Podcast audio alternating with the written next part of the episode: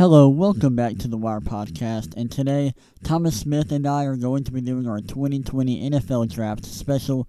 We're going to rank our top five players at each position, and then we're going to be giving one player that we think is overrated and one player that we think is underrated. And then to end the podcast, we're going to go over the top 10 picks and, t- and discuss who we think the teams are going to draft and who we would draft if we were the GMs of these franchises.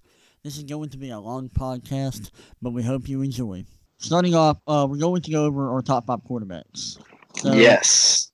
So, do we want to go like one by one, or do we? yeah, we'll go. We'll go one by one. I think our court. I know our quarterback top two is the is the same. Yeah. Okay. So, so one. I'll, I'll, yeah. No, I, I, thought we were gonna go from five to one. Okay. Yeah, that's perfect. Yeah. Okay. We'll do that. All right. Uh, my five is Jalen Hurts, and Jalen Hurts.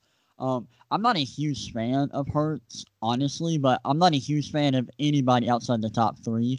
But Jalen Hurts, he's athletic. He can move around. He's got good, decent pocket presence. He can move around in the pocket. He's very mobile outside of the pocket. Um, he's a, a very accurate thrower, and he's one of the most accurate passes deep down the field. I forgot what what his completion percentage was throwing deep down the field this year, but it was very high.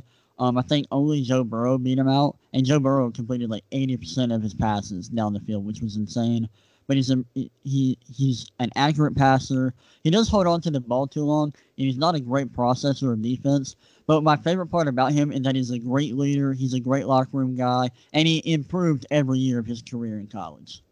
Yeah, uh, Jalen Hurts is also my number five guy. Uh, very athletic, like you said. Uh, he's a great scrambler. He's a he's a very good runner. Um, he improved drastically as a passer from his time at Alabama to his time at Oklahoma, and then improved even more like mechanically from the end of the season uh, all the way to like the Senior Bowl and the Combine. Uh, yeah. I think you know he's also a proven winner, which is something I like about him. He's 38 and four. I'm I mean, granted he's been on really good teams, but still 38 and four as a, a career record as a starter in college is is nothing to you know shake your head at. Uh, and I think he can have a really s- successful NFL career if a team would build around his strengths. Yeah, I agree. I agree. Yeah, he doesn't have the talent uh, or the arm talent of like Justin Herbert or Jacob Eason, but like his his improvement in college, like none of the like Eason and Herbert didn't improve in college, but he did like every single year, and I think that's a huge positive. All right, moving on. Number four, I have Justin Herbert, quarterback out of Oregon. Um, he has the second strongest arm in the class behind Jacob Eason from Washington. Um, he's pretty athletic. He can move around outside the pocket. He can make plays with his legs. He, he can make throws in the tight windows that not many quarterbacks can even pray or even hope to make in their lifetime.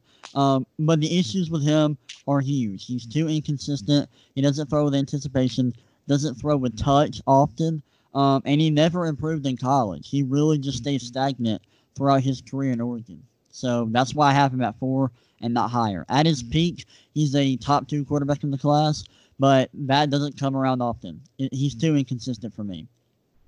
Yeah. Uh, number four, I have Jordan Love. Talk about inconsistency. I know nobody's drafting him to be a, a year one starter, but he's wildly inconsistent. He's inconsistent in accuracy. He's wildly inconsistent as a decision maker. Uh, I mean, but all the things that Jordan Love does wrong, he has a lot of things that he is just excelling in, which he has a great arm. He has really good touch on the ball. He has pretty good mechanics as well. He has all the intangibles you want for a quarterback. He just didn't wasn't really able to put it together at Utah State very well. I mean, considering he's at Utah State, the coaches are not necessarily going to be able to help him as much as somewhere else. Uh, but really, he's he's a boomer bust pro, uh, prospect. He has all the intangibles. He just needs to be able to put it together. I think he can be good, but I'm scared that he won't get any better. That's why I put him in my four spot. Originally, I did him have I did have him at the three spot, but I had to move him down to four after watch, especially watching the Wake Forest game. Ooh, yeah, he, That's it was brutal. Game. That was a it's tough brutal. Game. Yeah. yeah. I uh I have Jordan Love as my number three. Um, the reason I have him above, above Herbert is Jordan Love actually throws the ball with more touch, and his throws on the sideline are very impressive. Are very impressive to me. He also makes uh, more throws um, outside of the pocket when plays break down. I think he's better at improvising than Justin Herbert. He does have uh, pretty much the same issues that Justin Herbert has. He is a very, very bad decision maker. Herbert isn't as bad of a decision maker. He just processes things very slowly, way too slow Right. to excel at the next level. Um, Jordan Love is just a terrible decision maker, just plain and simple. Uh, and the reason I overlook that is because of the, of the plays he makes outside of the pocket that are very Mahomes esque. Like on the run, he makes some excellent throws on the money. Um, and obviously, he is his accuracy is iffy at times. But if you uh, there are some examples of him processing defenses, going from his first read to his second to his third. Um, it's not consistent enough for me to put him in my top two. At his peak, he is one of the most talented quarterbacks in this class. I think he has the most upside out of anybody. Um, but I gotta have him at three. That the decision making kills him. Yeah. Uh, my number three is Justin Herbert here. Uh, prototypical NFL size is six foot six, two hundred thirty six pounds. Um, he's fairly accurate in some games, but then in some games he's just it's not Yeah. there. It's Yeah. it's so weird to me. Uh, the touch definitely is something that he needs to work on. He is a solid decision maker in my opinion, but he is way too hesitant. Like he he he looks at a read and then immediately not hesitant's not the word there. I, I messed that up. But he he's not patient as a as a decision maker. He's when he's making his reads, he looks at a read and if it's not open immediately, he immediately goes to the next one and Right. instead of waiting seeing that it can get open he immediately goes to the next one and a lot of times just takes the check down. He's he's way too easy uh, eager to default to the check down. He Yeah. does have an elite arm. In my opinion is the best in the class. I know there's some debate whether jacob eason or justin herbert uh, but he's also sneaky athletic. He's very athletic for his size and he has some mechanical issues in his drop back and with the ball flips he needs to calm down Yeah. with that uh, and some of that can be fixed to help with the accuracy. I just think Justin Herbert's more ready now than Jordan Love. I know Jordan Love has a much higher ceiling, but I don't know if Love's going to get there. I'm very scared that Love is not going to be able to improve. I, I he'll be able to improve, but I don't know if he's going to be able to improve drastically enough to be successful in the NFL. Where I think Herbert could have some ex- success. Yeah, uh, I, I I would compare Herbert to like Mitchell Trubisky, but with a little bit more, like a lot more juice. Like his, his arm strength, it just it, it, it blows her uh Trubisky out of the water. But he, he he got too many inconsistencies. They ran a ton of screens at Oregon. Like he he ran, I think he he had like tw- like twenty three percent of his plays at Oregon were screens, which is Yeah. insanely high. Like that is is. that's crazy. And he missed on a Yeah, and then you watched. It's basically an extended handoff, you know, Yeah, per se. it's a layup. and- like as a quarterback, you should be able to make that throw. right, he's overthrowing like bubble screens and just easy wide receiver screens. He's like overthrowing it or underthrowing it. It's too Yeah. inconsistent. That's why he's you know out of the top two. In my opinion, after the top two, I, I know you you're a big fan of Jordan Love, and I like Jordan Love, but I'm you know like I said, I'm scared about him. After the top two, those guys are not worth drafting in the first round, in my No. opinion. Well, so I'm finishing up my final mock draft, which is what I would do mock draft, and I'm having a hard time finding a place for Jordan Love because I'm not going to take him top ten. He's not worth the top ten selection. None of these guys are. And like the only places I can see him going are like the Patriots, the Saints. If Patrick Queen's off the board, I think if if he gets if he goes to a team like say the Buccaneers or the Saints or the Patriots, I think he could be very successful with a good coaching staff and a good quarterback to sit behind and, and learn from, like Mahomes. If he goes the Mahomes route, he could be a very good quarterback. I'm just, it, it, he he's got a lot to work on. He's gonna Yeah. redshirt like his first year. He's gonna sit on the bench. I'm just worried that he will never, um, he won't get the the proper coaching. Because if he does, we gotta watch out. Because I would not be surprised if we're talking five years from now that Jordan Love's the best quarterback in the class. I just don't. I, I just don't know if we'll, if he'll get there. Right. All right. Uh, number two. Uh, okay. So two, one, two. We have. We both have two. Yeah, we have the same top two. Number two, Tua- Tua Tagovailoa. and number one Joe Burrow. Um, Right. Tua Tua's very accurate. Um, he's twitchy. He's a great processor. He can go from his first read to his second to his third very quickly. Um, solid arm strength. Not that great. Not a lot of people talk about how weak his arm actually is. It's not like a, he doesn't have like a noodle arm, but it- it's not that great. Like it's not better than Joe Burrow's, in my opinion. Um, but he's a great decision maker. The only issue with him, in my opinion, is his injuries. Like, and, and his play style is a little bit reckless, and he gets hurt because of that. Uh, but he has all the makings to be a, a franchise quarterback. Yeah. Uh, he's consistently accurate on short and medium throws. Uh, to me, when I was watching some of his games, the deep balls were questionable. Sometimes he would he would just miss on the deep balls. Yeah. I mean, you know, you're obviously not going to hit every single throw, but there were a lot of, of deep balls that he missed. That that was a little questionable there. Uh, he's a great decision maker. He's got a solid arm. Uh, he plays more athletic than he actually is. He kind of plays like he's Lamar Jackson when he's in reality like a little bit more athletic than Drew Brees. right. Yeah. Um, and, and you know, obviously, really injury plagued college career scares me. I don't know if he's ever going to be able to play a full 16 games, a full 16 game season or 17 game now. Um, Right. you know, going forward. So Yeah. Uh, number one, we both have Joe Burrow. Joe Burrow is the best quarterback in the draft for me. Even if Tua was healthy, I would still have Joe Burrow number one. He's extremely accurate, has amazing pocket pocket presence, and he gets better when the play falls apart. Like his his um passer rating got better uh under pressure, which is insane. It's, he's the only quarterback in this class whose pocket whose passer rating got better under pressure. That's amazing. And when plays break down, he makes things happen on the run, um, outside of the pocket. It's kind of Mahomes esque or Russell Wilson esque when he is when plays break down. I think that's what separates him and Tua. Tua just isn't able to make make stuff happen when plays break down as well as Joe Burrow. So that's what separates Joe Burrow from Tua, in my opinion. yeah, Joe Burrow is is fantastic. I think, in my opinion, he's the only quarterback in this class that I can confidently say will be a franchise quarterback. Like Yeah. he's going to be a a good quarterback in the league for the next 10 to 15 years, in my Yeah. opinion. Right. He's Yeah. great, great accuracy and touch. He's a great decision maker, very athletic, and plays even better when he's forced out of the pocket, like you said. Uh, he doesn't have the biggest arm, you know, that's one of the biggest knocks on him, but he it gets the job done.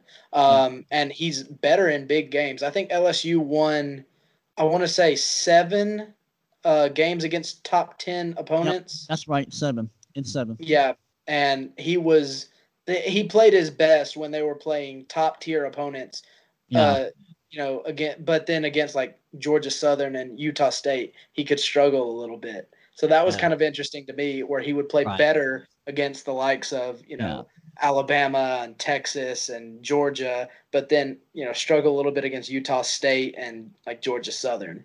Yeah. Well, Tua has struggled in big games throughout his career because of his injuries. And Joe Burrow was amazing in the playoffs this year. He was spectacular. Yeah, But yeah. So that's our top five quarterbacks. Uh, we all we had the same five guys, just in different order. Running backs. I don't know if we'll have the t- the same top five guys. I'm pretty sure we will. They they will definitely be in different order. Uh, my number five running back in the class is Cam Akers from Florida State.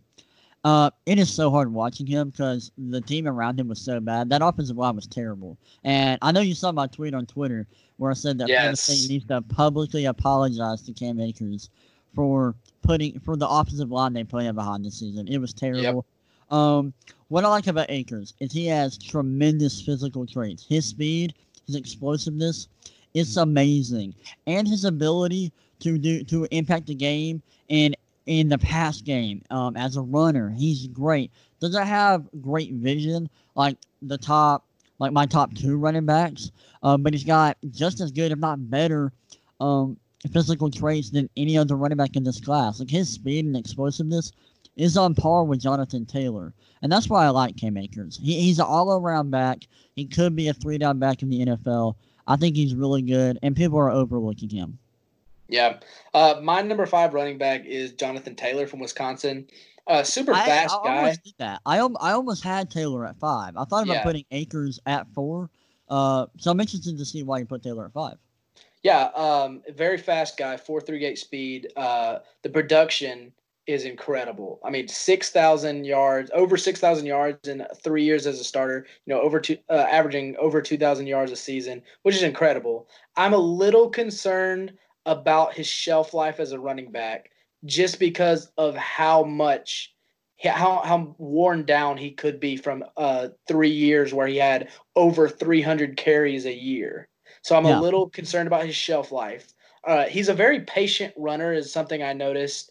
Um, but I didn't get to see a lot of like him catching the ball, so yeah. it was kind of hard to give an analysis for that because they didn't right. do that a lot with him. No, no uh, they didn't. They really didn't. Yeah. Um, but fumbles are a really big issue with him. That was a yeah. big concern. I want to say he had 15. I don't I'm sorry, I can't remember the number off the top of my head, but I want to say it was 15 fumbles. Um I don't remember if it was over I think it was over his career. Um, which is a little bit of an issue a, big issue actually. Uh, and he's he's not like a super shifty guy. He just kind of uses his speed, and he's a, he's just a good he's a patient runner, and he can find the holes. And he's always been you know kind of blessed to play behind a fantastic offensive line at Wisconsin. So yeah. Oh, I totally agree. Jonathan Taylor is one of the best pure runners in the class. Like as just a running back, if you, you're just asking him to be a runner and to find holes, have good vision, he's one of the best at that. He has great speed, which allows him to explode for big runs. He's a home run kind of guy. Um, he's got really good vision. Um, one of the fastest running backs in the class, but he's terrible in pass protection. He cannot protect. He cannot be. You cannot trust him in pass protection whatsoever. Um, he's not a receiving back. You can't use him as a receiver, or they did it in Wisconsin. I don't know if he can at the next level. And he fumbled the ball on 1.8% of his carries. If you fumble the ball on 1% of your carries, that's a concern. If you're if you're fumbling at nearly 2%, that's borderline undraftable for most guys. But Jonathan Taylor is extremely, extremely talented, one of the best pure runners in the class, which is why I have him at four. I can see the argument for having Cam Akers ahead of him, uh, just because of what he can do um, as a receiver and as a blocker. Um, but Jonathan Taylor, just his speed, his explosiveness, his his vision is really really good. But I, I you could um, flip flop these guys, but I got I got Taylor at four. Yeah, Cam Akers is my four. Um, yeah. So, like you said, you can kind of flip flop these guys, but Akers is my four. Uh, lots of production at FSU, despite playing behind a terrible offensive line. Um, he's got a, he's got pr- like really good vision, and I, I think I think playing behind a bad offensive line actually helped him out with that a lot. So he he actually was forced to look for holes and try to, you know, like find running lanes because he was playing behind such a terrible offensive line. Uh, he's got a great great spin move, uh, which it, it's it's kind of nasty. I, I saw a few. Um, I don't remember who it was against. There were a few plays in, in one of the games I was watching where he just put a spin move on a guy, made him fall on the ground it was nasty. Uh, he's solid in pass protection. Uh, ball security can improve with him. Uh, he doesn't necessarily have like the home run explosiveness when you get to the NFL. He had like some runs in college that were you know home runs, but the explosiveness, like he doesn't necessarily have that second gear that he can hit, kind of like yeah. D'Andre Swift, who we're going to talk about later. Uh, similar to that, where he doesn't necessarily have that second gear that he can kick into. Uh, and a lot of times he seems to like look for contact instead of avoiding yeah. it. He's kind he's he kind of plays he, he plays like a physical back, even though he's not super big. Uh, and he, he kind of searches for contact sometimes, which is not necessarily a good thing when you're looking for longevity. Yeah, yeah. I think I think I I, I honestly disagree that he doesn't have a second year. I think he does have a second year. um, but yeah, I mean, I saw plenty of runs where he was just flying past people and was not getting caught from behind. Uh, but yeah, I agree. Akers is, is a top five running back, and he's being talked about like he's a he's gonna probably get picked in like the third or fourth round. It's crazy. Yeah. Well, with the explosiveness, I was kind of like looking at like the game against Florida. He had some times where he would get caught from behind, right. and uh, so there's more top tier talent at Florida, I guess, than some of the ACC schools he was playing against. So that's kind of how I was looking at it. Where like yeah. once he gets to the NFL, I'm not sure if like his second gear is going to be enough to right. do what it needs to do in the NFL. Yeah. Okay, I, I see that. I see that. Uh, my number three is D'Andre Swift from Georgia. Um, he's pretty much like the consist consensus number one running back. I see I see him going like first round in a lot of mock drafts. I totally disagree. Um, he's still a good running back. He can run with kind of he can run with like power and finesse. Um, doesn't and, and he's got okay vision, not the greatest, but he, but um, on outside runs he's pretty good. He's really good when he's patient. When he's patient, he, he shows off um, some really really good vision and good ability to hit the hole. Um, he's great at stopping on a dime and changing directions and making guys miss that way. Um, he's also a solid blocker and he's decent as a receiver. He isn't a great route runner, um, or, or they didn't really use him in that kind of role. They didn't use him as like in the slot at Georgia. Uh, but you can use him as a receiver out of the backfield. He did that a lot, and he's a three down back. And having that, having the ability to play on all three downs is very valuable, especially in the NFL.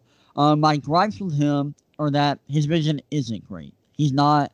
Uh, he doesn't have as good a vision as my top two running backs, and he doesn't have great top end speed. He doesn't have a second or a third gear, and often he gets caught from behind, which limits his big play potential. Um, I still think he's his elusiveness in the open field and his ability to be a three down back are why he's a top three running back in the class. But the uh, the, the top end speed is a big negative for him, in my opinion. That's why I have him at number three. I got you. Uh, number three for me, J.K. Dobbins from Ohio State. Uh, workhorse back, 300 plus carries in uh, 2019, and he played through all 16 games, even banged up a little bit uh, in a couple of games. Uh, he's probably the best running back in this in my top five in pass protection in my yeah. opinion. I think he's the best in pass protection. Uh, he can lower his shoulder and punish defenders, but is probably better. Uh, you know, like he's got a really good stutter step that sends guys flying. He's he's probably more elusive than he is, you know, a downhill back, but he can, you know, lower the shoulder and punish defenders. Um, he's got okay vision. It's not the best. It's it's solid. He's got solid vision as a running back, and the acceleration is a little below average. Yeah. Okay, you got you good? You done? Yeah. Okay. I I didn't know. Um, so like over Skype, there's got to be a delay. Um, so I didn't know if you're done or not. Okay, my number yeah. two is J.K. Dobbins, and um, I'm not like in love with Dobbins, uh, like I am my number one running back. My number one running back, I absolutely love. Uh, but Dobbins, he's got good vision, especially on outside zone runs. Um, he's a good blocker. Uh, he, he really improved as a pass catcher this year. I saw him make some really difficult catches where he had to adjust his body in the air that were really impressive. And um, there were a few plays where, where he was used as a slot receiver where he showed off some really good route running. I don't know if he can do that consistently, but I liked what I saw there. Um, and he isn't as smooth and elusive in the open field as Swift, but his top end speed allows him to finish big runs uh, with touchdowns more often than Swift does. So that's why that's really why I have Dobbins ahead of Swift. I think his home run, like his ability to um, finish off big runs, is better than Swift's. Um, so that's why I have him at number two. Yeah, and with Dobbins, I think he does have pretty good hands, but yeah. I think the impression in people's minds is that in is that his hands are not that great. Because I, I know in the Clemson game he had one big drop that would have been a touchdown. Right. And so I, am sure people are kind of like, oh, does he actually have good hands or yeah. is this recency bias is killing some of these prospects? Like there's a guy we're going to talk about, or I'm going to talk about later, that um is getting killed because of recency bias. But yeah, I think I know who you're talking about. J.K. Dobbins. Yeah. Uh, my number two is who I'm pretty sure your number one back is uh, Clyde Edwards-Helaire from LSU. Uh, fantastic receiver out of the backfield, and he plays bigger than he is. He's only five foot seven, and he plays like he's a six foot back. Um, it makes people miss at the open field. He's an instinctive runner. He's got good vision. Uh, he's also got the versatility because he can return kicks. He returns some kicks at LSU. Um, not great in pass protection. I mean, you know, he's a little smaller of a guy, so I, I guess you're not really expecting him to be a great uh, pass protector uh, for a running back. And he's not super fast, but he's like he's quick He's Yeah. more quick than he is fast. I mean, he ran a 4.6 40 yard dash, which is not super fast, but he is quick, and he he does have like the second gear, Right. so like he can actually like vary his speeds and kind of run past guys. Yeah. Yeah. Um, my number one. Oh, sorry. My number. Two, okay, that's your number two. Yeah. My number Yeah. one is Clyde Edwards-Helaire, and uh, there were a few spots, a few positions where picking the number one guy uh, was extremely easy. This wasn't the easiest, but it was one of them. Um, probably the third easiest. I absolutely love Clyde Edwards-Helaire. He is a fantastic running back. Um, he, he is small. I don't really care because he's he's he has the best vision in the class. Not even close. Um, he's very quick. He doesn't have the great top end speed, which which you can tell by his forty time, which was like a four six. That's not great. Doesn't have great top end speed, so he's gonna get caught from behind on on a couple of runs. But his ability to find the hole and his burst and acceleration is fantastic. And he's the best receiving back in the class as well. He's a fantastic route runner, um, especially in in the slot. He, he's just amazing, and he he killed Alabama. He shined against the top competition this year. He's a three down back, and I know I killed Swift because of the lack of top end speed, but but Hilaire or Elaire has much better vision. He's um, quicker. He's elusive in the open in the open field. He can make defenders miss with uh, jukes, spin moves, and he's a much better route runner and receiving back. So that's why I have him at number one. I think he's very underrated. Yeah. Now my number one, I, I really did think about putting Edwards Helaire uh, at number one, but I decided to go with D'Andre Swift from Georgia. Uh, very shifty and hard to tackle in the open field. Uh, probably the most elusive back in this class. Uh, he stops on a dime better than any other back in the class. He's okay in pass protection. Uh, I think he leaves more to be desired there, but he's not as bad as some of these running backs are. Uh, he's got good hands out of the backfield. Doesn't have the burst that you want to take the ball to the house. Uh, but he's got good flat line speed. I mean, he ran a 4.48 40 yard dash. He's good flat line speed, but he just can't like get into that second gear. Um, ball security can be an issue with him sometimes, and, and he's not a super strong back. And his vision, like you were talking about earlier, it needs improvement, especially like in the short yardage situations um, where you know they're crowding the line of scrimmage. He he struggles with that. Yeah. Yeah.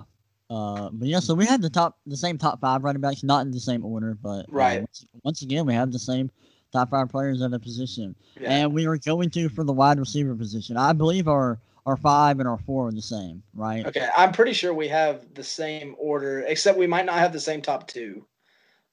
Right. Like our top three is going to be different, but Okay. my number five is Denzel Mims. Okay, yeah, same, Okay, and my number four is Justin Jefferson. same, yeah, Okay, so we do have the same five and four. Mims, um, Mims is huge at six three. Um, he's got incredible size and athleticism. He's physical running routes, uses his hands to create separation late in routes. He has a huge catch radius and uses a variety of creative releases off the line of scrimmage. He's a pretty good route runner for his size. Um, and he ran a four three nine, a four three eight forty at the combine. He's got elite speed. I think he's going to be really, really good in the NFL, and he might go second round, which is crazy to me. yeah. Uh, I mean, he dominated the Senior Bowl and the Combine. That's kind of why everybody's talking about, started talking about him. Uh, I mean, he was productive at Baylor, but not like top tier receiver productive. Uh, but then once he got to the Senior Bowl, he just absolutely killed some folks. And uh, at the Combine, he showed off. Like Right. his speed and that size, that combination of speed and size is insane. He ran a 4.38 at six foot three. Um, he has great concentration on 50-50 balls. Doesn't always uh, come down with him, but he does have great con- uh, concentration on those. You can see that, and he's got a huge catch radius. Uh, needs to clean up his routes a little bit. He's he's a pretty good route runner, but he needs to clean that up a little bit. And he could struggle against press coverage sometimes. Yeah. Yeah, I think Mims is a fantastic receiver. Moving on, Justin Jefferson out of LSU. Um, he's versatile. He can play outside and in the slot. He's great at making conte- contested catches. He can make difficult catches away from his body. He plays bigger than he is. Like I would have guessed he was taller than he actually Yeah. is. Um, he's got really good speed. Ran a four four forty at the combine, which is really really good, and it shows on the film. Um, he's a good smooth route runner. and he's really good with the ball in his hands in open space. I think he's a very, very good receiver. Um, so he's my number four. Yeah, he's surprised at the combine with his speed. I expected Yeah. him to be a little slower than he was. He ran a four four three. I expected him to be in the four fives. Uh, he's got great hands, big catch radius for being six foot one. Um, and I mean, he's a good route runner, like you said, but he can sometimes struggle to get separation against man coverage. Uh, so that could be an issue. But I mean, most of the time, he's fantastic. Yeah. Yeah. Um. So that's our, our five and our four. Number three, I have Jerry Jeudy out of Alabama. He's the best route runner in the in the draft, um, and possibly ever. Like this dude's route running is insane. I love Jerry Jeudy. Although I have him at number three, he's one of my favorite players in the draft. I absolutely love him. He's sneakily fast. Like he ran a four four five at the combine, but I didn't need to know that to know that he was fast. It shows up on the field. He's very fast. Um, he's good with the ball in his hands. Not as good as like a Justin Jefferson or a CeeDee Lamb, um, or even Henry Ruggs. But he, he's very solid. Um, he, he can he can stop on a dime and change direction to make defenders miss. He, he has big play potential even from the slot. He showed that against Michigan, like first play of the game. He hit him with a, a long touchdown from the slot on a post route. Um, my one my one issue with Jeudy is that he doesn't have the greatest hands. His hands um th- there there are some drops that he had this season where I was like He has some inexcusable I'm- drops. I'm like I'm that- like yeah. Even against L was it LSU? I think it was LSU. He had one drop versus LSU where I was like, dude, come on, where he had a touchdown. I'm like, dude, come on, come on, you got to complete that. Um, but yeah, that, that's my one issue with Jeudy. Yeah. It's so crazy. This wide receiver class is so good that like the top three, it's just so debatable because I, I think I guess it's gonna be your number two, but your number three guy, Jerry Jeudy, is my number one guy, which shows like the how, how good this receiver class is where the top three are so close together. My Yeah. number three uh, is Henry Ruggs the third from Alabama. Crazy, two Alabama receivers in the top three of this class. Ruggs has stupid speed. 427 40 yard dash and it shows up on the field too obviously it's it's crazy you know that a guy is super fast when he's disappointed in running a 427 at the combine Yeah. So, he honestly could have done better. Like, he Yeah. could have done better. it's crazy he's a very fluid route runner and has very reliable hands i mean he's not just a speed receiver he is a full like he has everything you need to be a great receiver not just the speed. Uh, he does have some issues when corners are more physical with him just because he's a little bit smaller. He's five foot 11 um, and but i think that can be cleaned up a little bit. I think that speed just kills that like even when a corner's physical with him if he can get off at all he's gone. Um, and the speed just makes him scary after the catch. He's he can he's not like super shifty or like he's not juking guys out of the sh- out of their shoes after the catch, but the speed just makes him so scary. Yeah, yeah. I love Henry Ruggs. Now, starting off, uh, when I went into the, watching the receivers, I had I was I was going in thinking I would have Jerry Jeudy as my one, um, Lamb as my two, and I didn't know where I was going to have Henry Ruggs. But after watching all these guys, Henry Ruggs is the second best receiver in the class to me. He's got an elite Terry, Tyreek Hill type speed. Um, he's a, a fantastic route runner. And people that say that he's just a speed guy, they are idiots. They don't know what they're talking about, and they their opinion is invalid. He is a fantastic route runner. Not as good as Jerry Jeudy, but close. Um, he's just a very, very good route runner. He's super athletic, and he can make tough catches away from his body. He's got uh his his hands are more reliable than Jerry Jeudy's, and his speed will stretch defenses and allow his teammates to get easy receptions in the middle of the field, which is where I think his real value comes from. Um, and his speed, there was a play against South Carolina where he took a slant. Um, I don't know how long the touchdown was, but he took a slant all the way to the end zone for a very long touchdown. It was very impressive. So that's why I got Henry Ruggs third as my number two uh, wide receiver in this class. Yeah, my number two wide receiver in this class, CeeDee Lamb from Oklahoma. Uh, man, he is so good after the catch. He makes defenders look dumb. He's just he's like a running back after the catch. Um, super physical receiver on contested catches. He's six foot two. Uh, he's he's a long receiver. Uh, he needs to clean up his release against press covers a little bit, and he's but I mean, he can fix that. Uh, he's a pretty good route runner, and he's got great hands. Yeah. I don't think he's. I don't even think he's as good of a route runner as Ruggs or Jeudy. at all. I Mhm. think Jeudy, Jeudy and Ruggs are better route runners than Lamb. But what Lamb does after the catch makes him, to me, the number two receiver over Ruggs. Right. Yeah. Yeah. Um, I agree. I think he's he's not as good of a route runner as uh Ruggs or Jeudy. Lamb is my number one receiver, and he's versatile. He can play outside and in the slot. Um, he's very physical. He makes tough catches away from his body and in traffic. Um, he's a good route runner. Um, and like we said, not as good as the as Ruggs and Alabama or and Jeudy from Alabama. Um, but he's a good route runner, a solid route runner. Um, he, and he's just great in the open field with the ball in his hands. I mean, there's multiple plays this season where he has like three plus defenders on him, and he takes it in for a touchdown. He's very elusive. He's hard to tackle. Um, it- it's just hard to get hands on the guy. And I think what he does in the open space separates him from the rest of the group. If there's one issue I have with Lamb, is that he doesn't have great speed. He ran a four or five at the combine, which is fine. He, he does look faster than that um on, on the on the film. But just imagine if he had if he had the speed of Denzel Mims, we'd be talking about this guy like he's one of the best receiving prospects ever. So that's why. I Yeah. ha- but what he does in the open field, combined with his versatility and his physicality, it's why I have him at number one. Yeah, my number one receiver is Jerry Jeudy from Alabama. Uh, elite route runner, uh, great production throughout his entire career. Obviously, won the Biletnikoff Award in uh, 2018, which is award for the best receiver in all of college football. Uh, he's got solid hands, but like you said, he had some unexcusable drops last season. Uh, so he needs to clean that up a little bit. He's pretty good after the catch. He's not as good as Lamb by any means, uh, but he, he's solid after the catch and he's he doesn't have like Henry Ruggs speed, but he is fast. He he ran a four four five at the combine. Uh, demand his speed still demands respect from from DBs. So Yeah. Um, okay, so we are changing up the tight ends. This tight end class is not very good, so we're just going to do the top three. Um, my number three is Brycen Hopkins out of Purdue. Um, he he's a solid tight end. He ran a variety of routes at Purdue.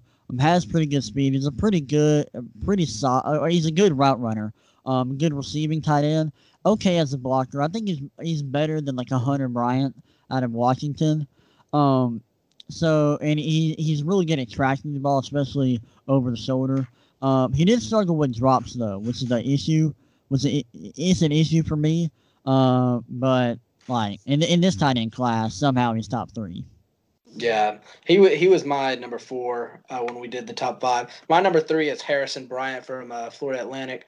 Uh, really big tight end, six foot five, two hundred forty three pounds. Uh, good route runner, very good blocker. He might be he, he might be the best blocker out of the top five. Um, and he's got good hands. So he's he's like a complete tight end, kind of like Hockenson from last year, but nowhere near Right. the the level that Hockenson was at. Yeah. Um, my number two is Cole Kmet from Notre Dame.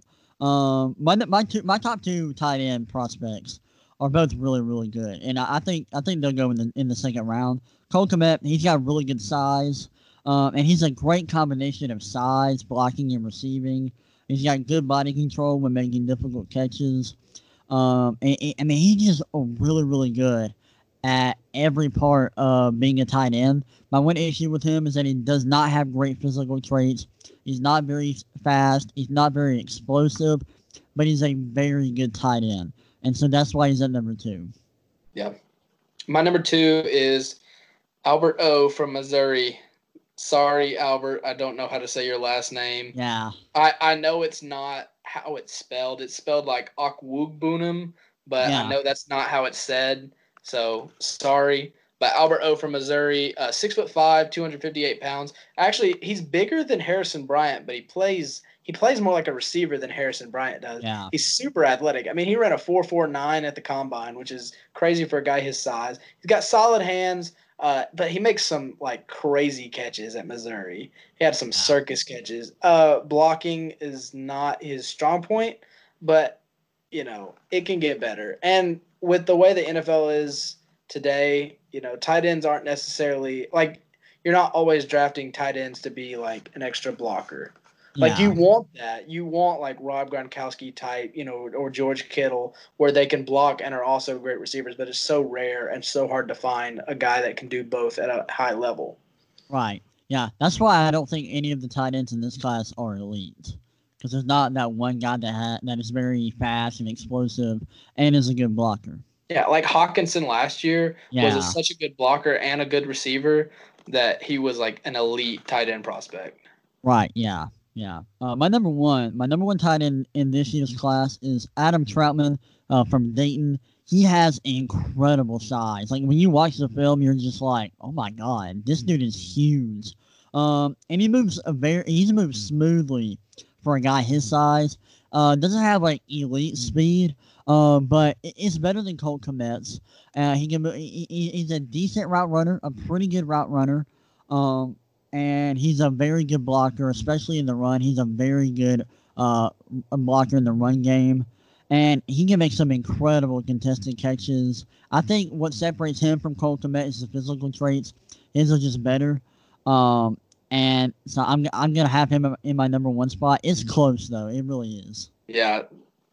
I didn't really watch him. He he made my top five at number five, but I Right. didn't I didn't really watch him, so unfortunately I Yeah. I don't know much about him. My number one was Cole Kmet though, uh, from Notre Dame, six foot six, two sixty two. Uh, he's a big guy, long arms, physical receiver, and he's a pretty good blocker. I didn't I didn't think he was that bad as a blocker, um, but he's not like a really good blocker by any means. He, Right. He's he's a solid blocker though. Uh, I mean, like you said, he's his physical traits aren't off the charts or anything. He's just kind of a he, kind of reminds me of Jason Witten a little bit, where he's not like super athletic, but he's just Yeah. a good, solid tight end. He's He's reliable. just a good tight end. He's a good Yeah. tight end. yeah. Yeah. So I totally agree. I like Cole Kmet. Like when I watched him, I text you. I was like, "This tight end class is gonna suck if Cole Kmet's the consensus number one tight end, just because he's not flashy." yeah, But but I like him a lot. Right, moving on to the offensive tackle. Or no, we're gonna do the offensive line. yeah. we're so gonna- we're doing our, our top five. It was kind of, you know, we were kind of running out of time to get this podcast done before the draft, so we didn't want to have to worry about having to watching watch a bunch of like extra offensive linemen. So we decided to just do all offensive linemen combined instead Yeah. of having to do top five tackles and top Yeah. five interior offensive line. So here are our top five offensive linemen, and mine. I don't know about yours, but mine are all tackles. So Oh, really? Okay. Yes. Uh, mine aren't. Uh, but hey, if, if Chris Simms can do that, because he did that on his spot, we can too. So yeah, cut us cut us some slack. My number five is gonna be Cesar Ruiz from Michigan. He's a center, uh, but he can't play guard and center. Um, he's got good strength and athleticism. Uh, he can move into the into the. I don't, what am I trying to say? He can move upfield, um, and take out linebackers. He's got really good mobility. Um, and he's really good when pulling and or move when he's like acting as a pulling guard.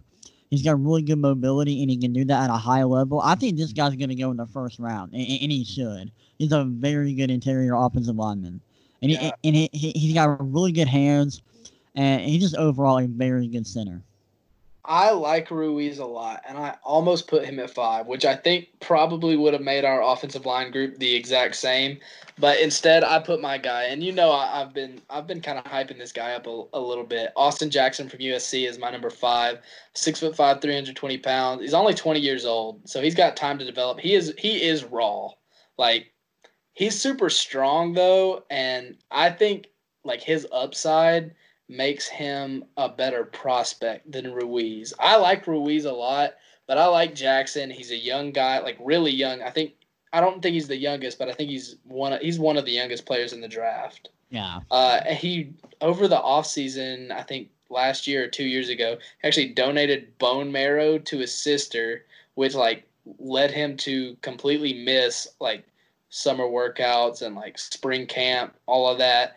He he missed all of that. So he kind of started the season without that and you know started the season a little bit behind. So I think he can get a lot better. Like he he didn't look great last year, but he has a lot of traits that I think GMs are not going to want to pass up, especially considering how young he is. Yeah, he does have really good traits. Like he's got he's got good mobility. He's got the size of a franchise offensive tackle. His film last year was terrible though. It really was, and I can't put him in my top five. Even if we just did offensive tackles, he would not have been my top five. I understand. Uh, but but there's upside, and I think he was really hindered by that bone marrow transplant.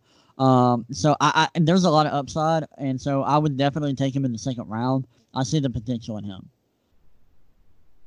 But yeah, okay. So moving on, uh, number four, I have Tristan Wirfs out of Iowa, and he's getting so much hype, especially after his combine performance, which was incredibly impressive. He's he's got unreal athleticism for an offensive lineman. Um, he's and he's versatile. He can play guard and tackle. Um, but here's the thing with Wirfs. He's got terrible pass sets. He overextends, and which which leads to bad footwork and he gives up the inside shoulder too often, and so guys are able to bull rush him, and he just gets beat way too much to be a top three offensive lineman in this class for me. He just does. I don't think he can play tackle in the NFL. I think he needs to move inside the guard. Um, he, he can be really successful in that because he has incredible athleticism. You can use him to pull, um, and and there are plays where he looks really great at, at tackle. He's just too inconsistent. That's why I have him at four. I like Wirfs. I think he should be picked in the top 15. I just don't know if he can play tackle in the NFL. Yeah. My number four is Andrew Thomas from Georgia, six foot five, 315 pounds, very powerful tackle. Uh, he's very, very competitive nature. He tries to, you know, beat the guy every time like you want. Uh, but he, he's a little bit of a slow mover. He's not like a super athletic tackle. Uh, so that's kind of why I have him at four behind Wirfs. I think Wirfs Wirfs problems are fixable enough to where like Thomas, I don't know if he can fix like not being as athletic as Wirfs. Yeah. So Right. Yeah, I agree. Uh, my number three, or uh, my number three is actually Andrew Thomas. Um, he's very strong and he's a consistent pass blocker. Isn't as physically gifted as Wirfs, but he's more technically refined and he's a great run blocker. My one gripe with him is that he exposes his chest way too often. If you expose your chest at the next level, these edge rushers are going to bull rush you and knock you on your back. It's going to happen. Khalil Mack is going to kill Andrew Thomas if he exposes his chest. He's going to die. Like, Khalil Yeah. Mack will eat him alive. Um, but I think he's just a very, very good offensive tackle. I don't know why people are so low on him. Like, I would take him top 10. Uh, I like him a whole lot. yeah, my number three is Tristan Wirfs. So I guess our three and four is kind of flip flopped. Right. Uh, yeah, Tristan Wirfs from Iowa. All these guys are, are really like prototypical size. I didn't see anybody that was really undersized, especially No. like at tackle. Like Cesar Ruiz might be a little undersized, uh, but he's an interior offensive lineman, so it's Yeah. okay for him to be. You know, he's like six foot three. Um, but yeah, Tristan Wirfs six foot five, three hundred twenty pounds, super athletic. He ran a 4.85 40 yard dash at three hundred twenty pounds. That's phenomenal. Uh, so super athletic tackle. He does need to fix the footwork. Like his footwork is atrocious. Yeah. So, and I, in my opinion, I think he would look better at guard where he has like two guys beside him instead of having to protect the edge and you know doesn't have have to worry about the guy getting around him necessarily. Yeah, totally agree. Yeah. Uh, my number, our number two and our number one is going to be the same. I originally had Andrew Thomas at number two, but I cannot overlook the physical prowess of, of Mekhi Becton from Louisville. Okay, the first time I watched, He's this so dude- big. He's so big. The first time I watched him, I was like, I was like, I turned it on and I was like, like, where is what- he? Oh, there he is. I was like, where? Oh my God, look at that human being. I was like, this dude is a mammoth. He Bro, is he so is almost big. 370 pounds. This man is big, and he was 392 pounds before the season started. That is so. This crazy. dude was almost 400 pounds. I mean, that's he's like six foot eight. I mean, he's six Yeah. seven and some change, but almost six foot eight. Yeah, he's got incredible raw power. His strength, he he just kills guys with his hands, and he's extremely, like I said, he's got extremely powerful hands, the the most powerful in the class. He's very athletic and mobile. His footwork is amazing, um, especially for a guy his size. But even if he was like six four, it'd still be great. Um, he's a very good run blocker. He does need to improve his processing. There are some plays where guys beat him, um, but his physical traits are amazing. Doesn't get beat that often. Um, he's a spectacular tackle. Plug and play him. A lot of people will call him developmental. I'm like, bro, like I'll just stick him, put like start him day one and just Like say, he, yeah, he's a try to he's beat a him. grown man. He's a grown Yeah. man. He's gonna throw even NFL defensive ends. He's gonna throw them around. yeah. You can start him and you don't have to worry about him getting beat. Like, even though he can improve his technique a little bit, he, you can still trust him to be a, a very, very good starting tackle day one. Yeah. He's my number two as well. Uh, six foot seven, three hundred sixty. Yeah. He's huge. Yeah. He's huge, ridiculously powerful, like you said, uh, and like the upside. I think he can get even better than he is, which is insane. 'Cause He's so good. It's Wow. just, it's because of how big he is, and he's super. He's like really athletic for his size. I don't remember what he ran. I think he ran a five flat forty. Yeah, yeah, which is great for a, ta- a tackle, especially a six eight like two two sixty five tackle. Like, yeah, that's great. Yeah, he's fantastic. Hold on, let me look at his forty time real quick. I, I might. I don't want to think it was miss. five oh one. I think it was five oh. Yeah, no, no, five ten. It was a, it was a five, Oh, five 5'10", one 5'10". 40 yard dash. yeah, So yeah, it's Yeah. great. He will be the number one tackle in most classes. But there's Yeah. a guy from Tuscaloosa named Jedrick Wills who is awesome. He's flawless. He's great in pass protection, great in run. He fits in man and zone schemes. He's got beautiful technique. He's extremely mobile. He's got amazing footwork. Knows how to use his hands. Um, and he just doesn't get beat. Like inside, outside, he just does not get beat ever. I love Jedrick Wills. He's the best tackle in this class. Easy. yeah, one hundred percent agree. Uh, flexible with fluid hips, great footwork, powerful tackle. Uh, the only knock I could find on him at all was that he needs to work on being able to recognize blitzes a little bit more. That's the only thing. Yeah. So he he's really good. I, I like Wills a lot. I, I thought about putting Becton ahead of Wills, but Wills is just like Wills is like ready to plug in at right tackle right now and could like make a Pro Bowl as a rookie. yeah, yeah, yeah. So I love this tackle class. It's so good. I do too. All Okay. right, edge rushers. Moving on to edge go. my favorite part. Well, I don't know. I love this defense. The de- Yeah. this draft is so stacked on defense. It's insane. Okay, let me, let me clarify something real quick. So Oh no, yeah, way- we do need yeah. to clarify edge rushers and linebackers. So the way I did it, I don't know how you did it. So like guys like Zack Baun, um, who is like an outside linebacker, I put him at edge rusher because that's what I project him to be. Ryan might have put him at linebacker because that's more of what he projects him to be. But like, so those guys we kind of did like what we wanted. So if Ryan has Zack Baun as in his top five linebackers and I have him in my top five edge rushers, that's why. Yeah. Okay, so I have Zack Baun and Joshua Uche as linebackers. So Okay, that's cool. that's what I scouted them as. Yeah, well, I, And I put yeah.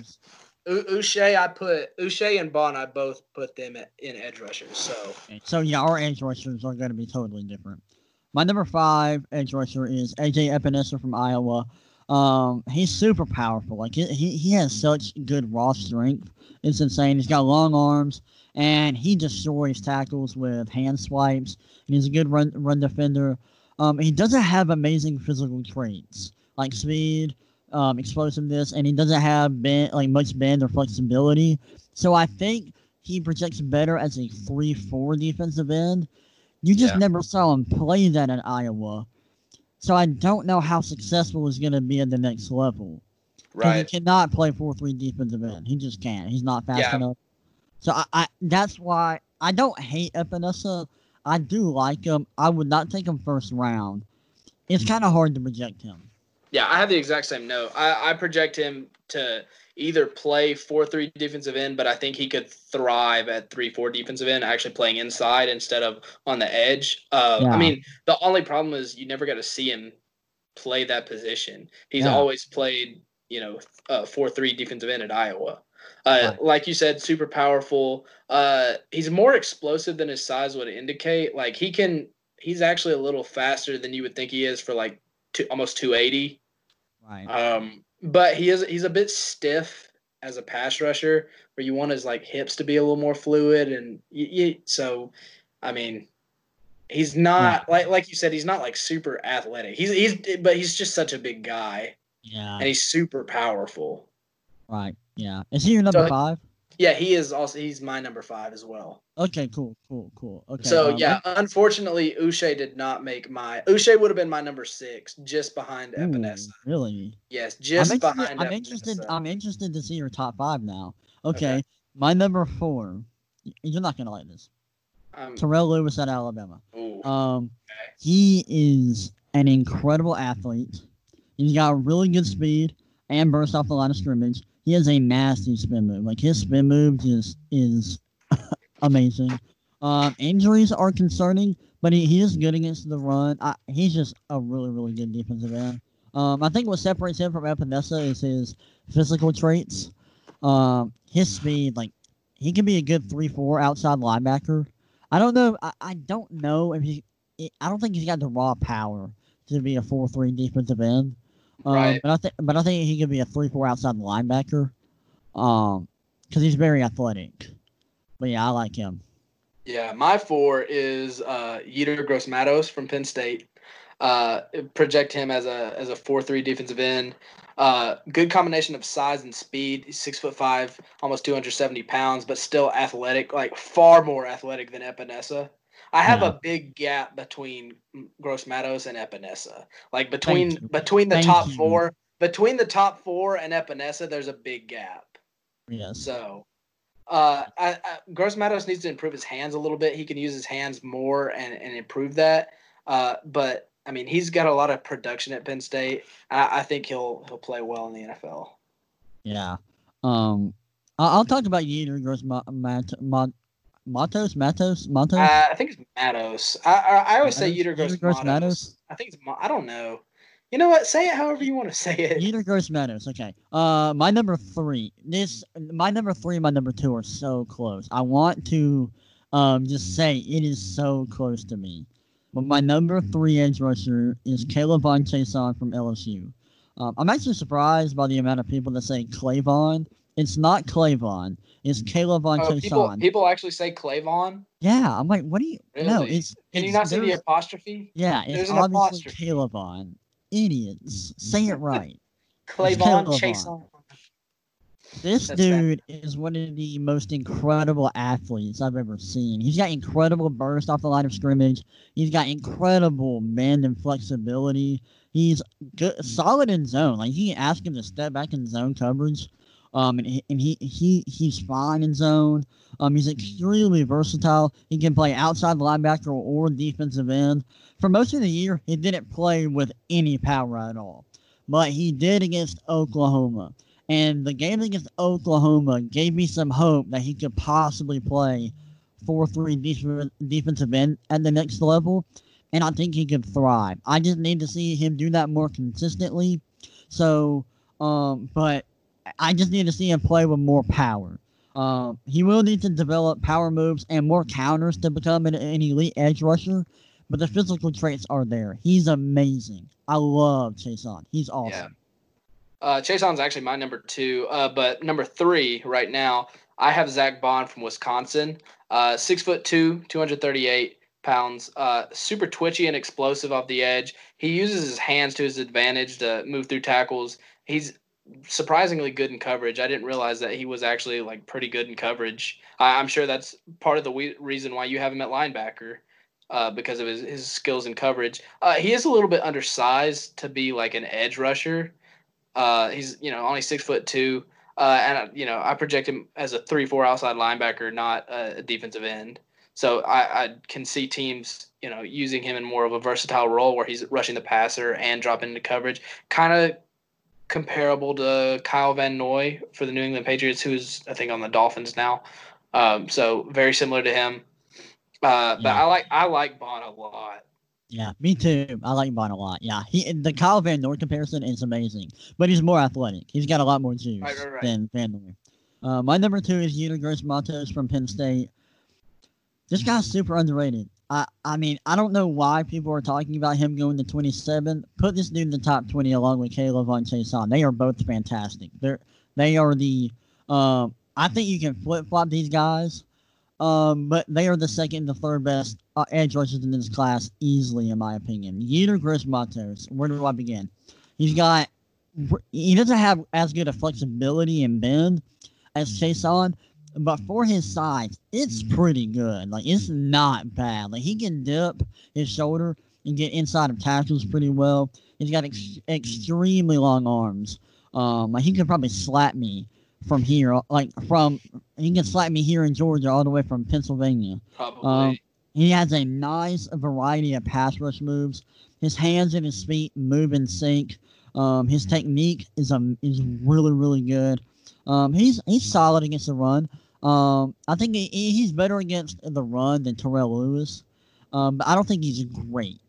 Uh, but he's good against the run. He can disengage from tackles and and um, tackle running backs coming through holes. Um, but but his his technique is what I like so much about him. He's got very very good technique. He's got more raw power and and, and his technique combined with that strength is why I have him above Chaisson. I Yeah. think it's close though. I think it's super close. I agree. Okay, so I'm interested to know if you had classified Baun as an edge rusher, where would you have had him in your top five? Would you have had him in your top Oh five? no, oh yeah, easy four. Like he would have been At four? Okay, Yeah. cool. Yeah, he would have been Um, behind Chaisson. I, I I think got you. there's like there's Chase there's Chase Young is gonna be our one. I don't like I I, I spoiled it, but it's obvious. I mean, it's obvious. If you don't understand that Chase Young is going to be our one, please get off of our podcast. Yeah, to me it's Chase Young, then it's a gap, then it's Gross Matos and Chaisson, then it's a gap, and then if you put Baun at edge, then it's Zack Baun, then it's just everybody else. Right. Yeah. Like- Uh, so number two for me is K'Lavon Chaisson from LSU. Uh, super athletic pass rusher. I mean, super freak athlete. Uh, he can also drop into coverage. Uh, he's super like flexible and bendy. Uh, but the production for him wasn't really there. Uh, th- was he? No, he's not a one-year starter, is he? No, uh, Uh, I I, know think so. he might know. be because he's had he's had an injury plagued college career so far. Like in 2018, he didn't play the whole season because of an ACL thing and uh A- ACL thing, torn ACL, and uh last year he missed two games. Yeah, So- I don't know. The, I did forget to mention the production. I don't like. I don't really care. Well, the production, the product. Well, I think production is important, but it would be different if we didn't see any production at all for the whole year. Like at the end of the year, he turned Yeah. it up a notch and kind of Right. started going off. So you actually got to see a glimpse of what he could be once he gets, you know, into the NFL and they're actually coaching him up a little more. Yeah, and people are just like, well, he doesn't have any production. Well, like he's got the physical tools. He's got the explosiveness. He's athletic. Got got um solid hands, solid technique.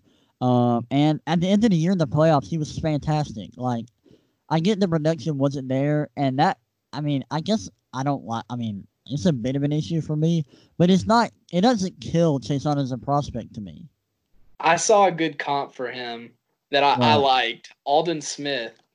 Yeah, he, I like that comp. Chaisson. I, Can Chaisson do 19 and a half sacks in his second season? Who knows? Who knows? But Yeah, I We'll really see. Trayvon. I, I I think it would be interesting to see him in a like a four three Sam linebacker role, like a four three outside linebacker, like with the Patriots. Just imagine if they got their hands on him and put him at outside linebacker and let him play like 2011 Von Miller. yeah. It'd I mean, I sick. I have projected as a three-four outside linebacker. I think that's probably what he's most likely to play. But yeah, that could be interesting too. Uh, if he develops more, if he gets stronger and develops some power moves, I think he could thrive as a four three As defensive end. Defensive end. I just don't know if he will. All right, number one is Chase Young. Yeah, That's all we're gonna say. Like Bye. yeah, like like like he's he's so fast and explosive and flexible. Like he when he gets around an offensive tackle, he flattens his route to the quarterback at seven yards. That is freaking ridiculous. That's insane. And it's just it's beautiful watching him play. He completely ch- uh, changed opponents' game plans. Like against Clemson, Clemson ran a totally different offense. They ran so many more screens and fade routes, and they ran the ball away from Chase Young every play because he's a freaking demigod. He's amazing, and he's unblockable one on one. if you if you don't if you don't double team him, he's going to maybe not sack you, but he's going to pressure your quarterback. And if you block him with a tight end, GG, the play's over. Like he's gonna kill your quarterback. The crazy thing is he's, he can still get better. That's the crazy thing. Yeah, like he only used like one move last year. He only used hand swipes. And and there were times where guys were exposing their chest and he didn't bull rush them when he should have. So like he can get better. Like wh- what? He's already Yeah. like one of the greatest edge rush prospects I've ever seen, and he can get better. This is insane. Yeah, the Redskins are going to be clown. Or like we're gonna clown the Redskins if they don't take him. Yeah, Imagine if they take Tua too. We we have to clown them. I won't call. I'm not I'm not gonna clown them as hard as I would if they took like Herbert or somebody like that. Well, uh, But ju- I would still like, clown them take- passing Chase Young to take take an injury prone quarterback. like imagine if they took Simmons. I I will I will. I would respect that. I will not clown that as much. I would still not be happy. I would still say that was a terrible decision. You should have taken Chase Young. But I like Simmons a lot. Yeah, Chase Young's the best the best player in the draft. Yeah, that's that's in my notes right here. Best prospect in the class. Great Like- speed off the edge. He throws tackles around. He's got he's got that kind of strength and like that swipe move. He's just like sending guys. Uh, I mean, he's projected as a four three defensive end. I'd be interested to see him at outside linebacker, just like rushing, standing up. I'd be Yeah. interested to see him like be able to use that speed a little more. Yeah, I want to see. But. I don't think you get the same like power if he was Right. rushing standing up. Yeah, that's one thing with Chaisson. He always played two technique, and if you don't know what two technique, that means you're like standing like on both, like you're just standing up, right? Right. Um, like he never played three tech where he's on both legs and one hand on the ground. He never played. He did. Well, he he did sometimes, but he didn't play that often. Which is what you you would play that kind of technique if you're like at defensive end. Um, so that's why I don't know. Like he could play four three defensive end. I don't know if he will. But yeah, Right. this edge rush class like is so good. Fantastic. Yeah. All right. Yeah. Defensive tackles. Woo! All right. I'll start. So number five, I have uh, Neville Gallimore from Oklahoma. Uh, six foot two, three hundred four, a little bit undersized for a defensive end, like a little on the shorter side. But we've seen with like guys like Aaron Donald that that's not really a big deal. Like No. the NFL is evolving to where short kings can rule. Yes, sir. uh, as, a short, as a short king myself, I approve of your message. Thank you. Super quick, uh, 479 40 yard dash. I think that was the quickest among all defensive tackles. Um, it- it's probably the quickest among defensive tackles in you know fat minute. Yeah, Uh, he's kind of raw. He's like he's raw though. He he needs to be developed a little more. He's got a really high motor though. He he never stops. He's he, he you know he doesn't stop until the whistle blows. Uh, very active hands, so he uses his hands a lot. He he he's pretty good with his hands, but he can definitely get better. Uh, he's just on the ground too much. He gets he gets pushed over too much. right. So, but he has a lot of traits to work with where I think he could be he can end up being really good. yeah. Um, my number five is it's Justin Madubuike from Texas A&M. Okay. One guy I want to talk about a little bit, Raekwon Davis from Alabama. I Did he make your think top if five? you no, he did not. But if you unleash him at the next level, I think he could be very good. In 2017, he was fantastic. This year, they like asked him to do different things. Like they didn't ask him to like, they didn't let, they didn't unleash him and let him ru- like rush the passer as much. Right. I think if you do, like he's he's got the size of DeForest Buckner. Yeah, he's like six seven, isn't he, or six six? Yeah, and he's got unreal power, but and but they just asked him to like fill gaps. But I think if you unleash him at the next level, he could be really good. So I just want to say that. But just about Weekend, he's good. He's versatile. He played uh, nose tackle, three tech, and defensive end at A and M, and he played well in all three. He's got pretty good burst off the line of scrimmage. Not as good as like Ross Blacklock or Neville Gallimore, um, but it's solid. And uh, he's got good penetration skills. And there are some times where he does a good job of getting to the quarterback, for especially for a defensive tackle. I mean, he does get outworked by longer offensive linemen, which that can be an issue. Um, it was really hard to rank to find the number five defensive tackle. I'm very confident in my top four, my four and my three could be flipped, but I'm, I'm very confident in my top four. Number five was really kind of hard. Yeah. Number four for me is uh, Jordan Elliott from Missouri. Uh, he's kind of on the leaner side. He's 6'4", only 300 pounds. Kind of kind of similar to Ross Blacklock, who's also on the leaner side for defensive tackles. Uh, super quick and athletic, strong defensive tackle, active hands, similar to Neville Gallimore. But the production at Missouri is kind of low, lower than than you want for like a for for a defensive tackle that you're talking about taking like second round, yeah. I guess. Right. Like, cause he's he's gonna be a. I don't think he's gonna make the first round, but uh, he'll definitely be a day two guy. Yeah, he'll be a day so, two guy. But the um, production um, is just kind of low. Yeah. Like it's surprisingly low. Oh yeah. Has uh, day two always just been second round? Like, was it that way last year? I don't think so. I thought last year it was second and third round. Because That's what I. It's just second round. Oh really? I think that's yeah. different because I'm pretty sure day two is usually second and third round. I might be completely wrong. Yeah.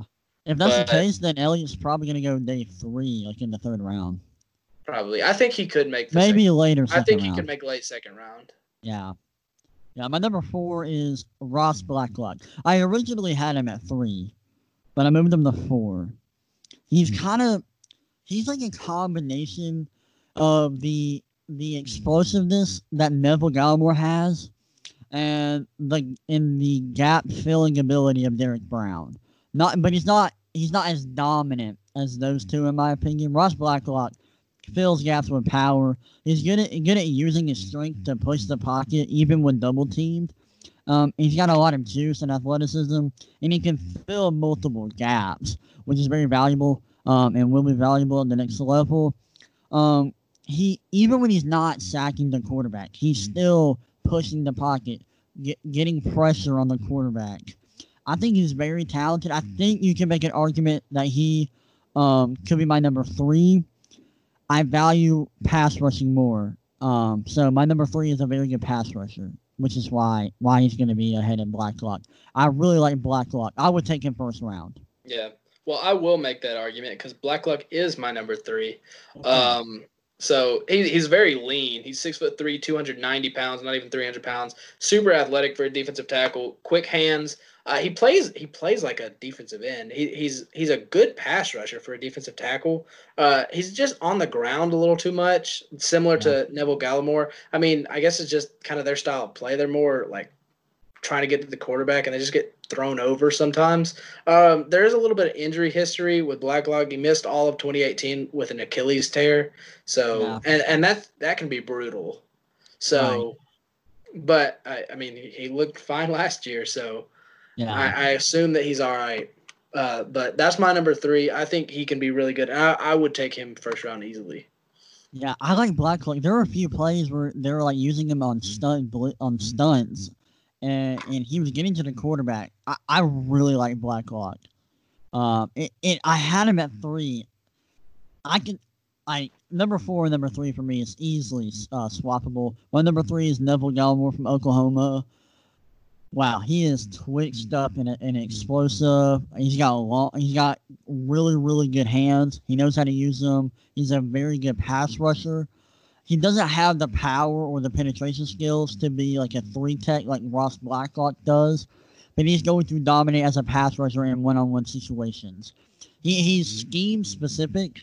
Like you would ask, you're not going to be able to be like, hey, play nose tech, play three tech, um, play, play play like all these different positions like you could Blacklock. Um, but he, he is a very, very good pass rusher for a defensive tackle. He's very athletic, very mobile, um, and he, he made life very difficult for a lot of offensive lines this year, especially Texas and Baylor. I really like Gallimore a lot. Yeah. Uh, the top two defensive tackles are, are much bigger than the rest. I guess we did we have the no, you had uh, the guy from Texas A&M. I was about to say, did we have the same top five guys? But I had Jordan Elliott in there.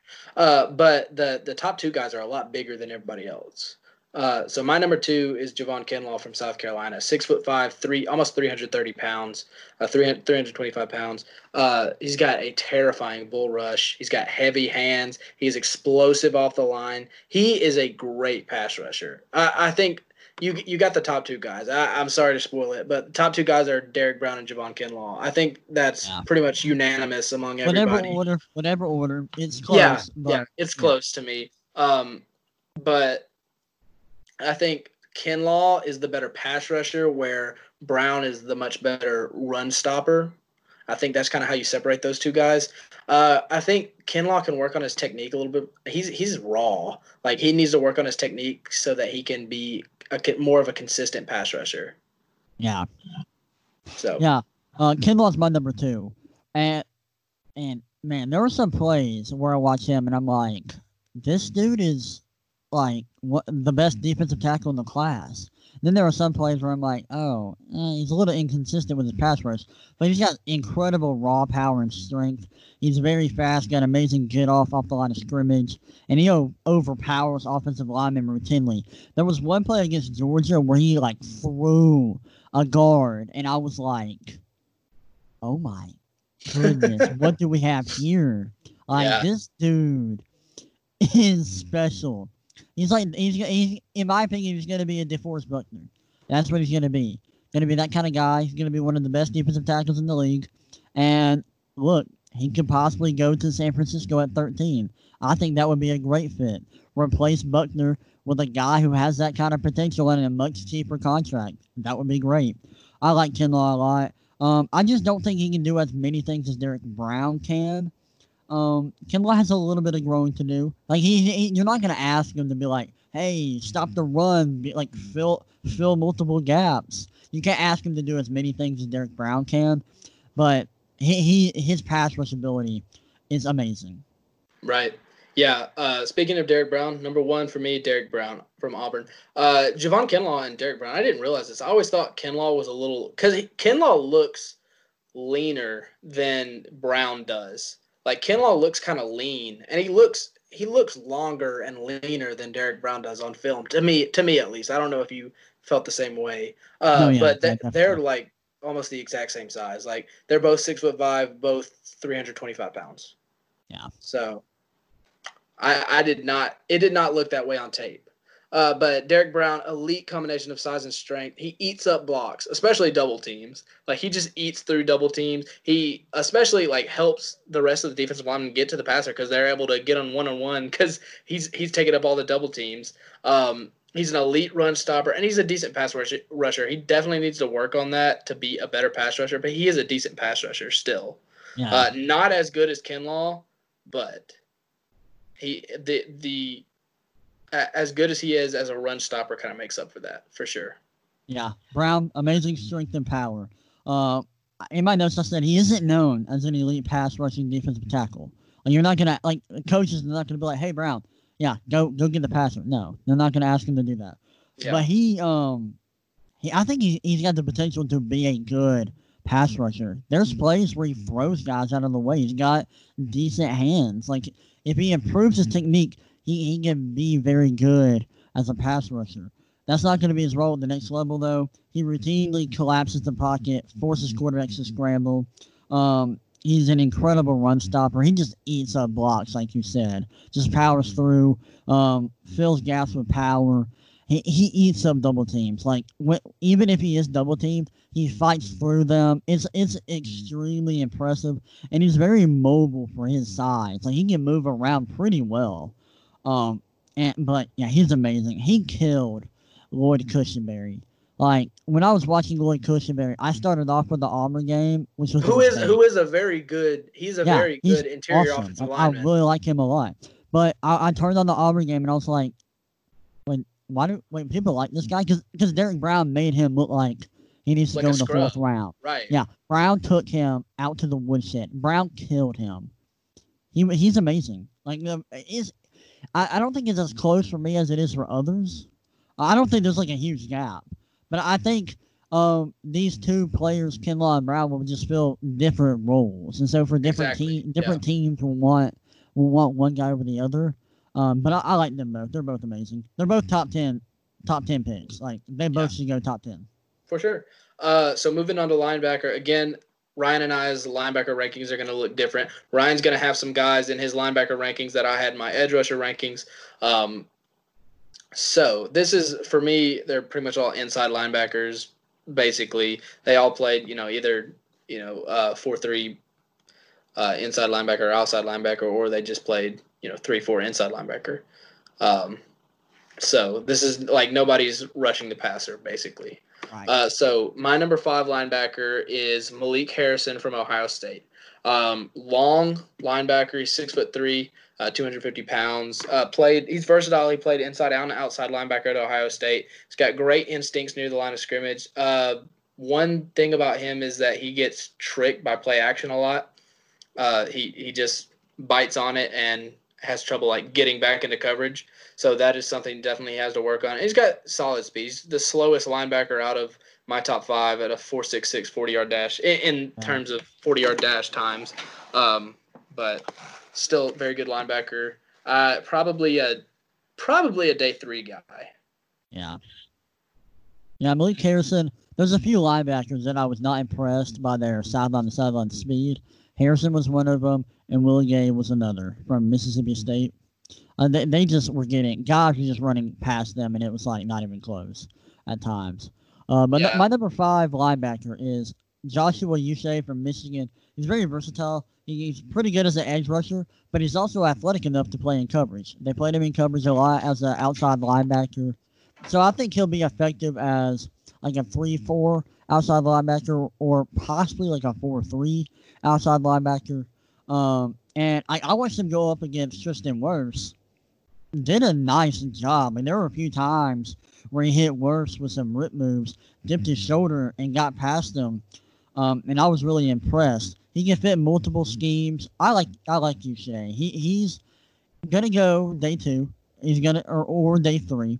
Uh, but I really really like him. He's just a very athletic, good good coverage. He can rush the passer. You can ask him to do a lot of things, and he'll do it at a high level. Yeah. Uh, my number four is Jordan Brooks, linebacker from Texas Tech.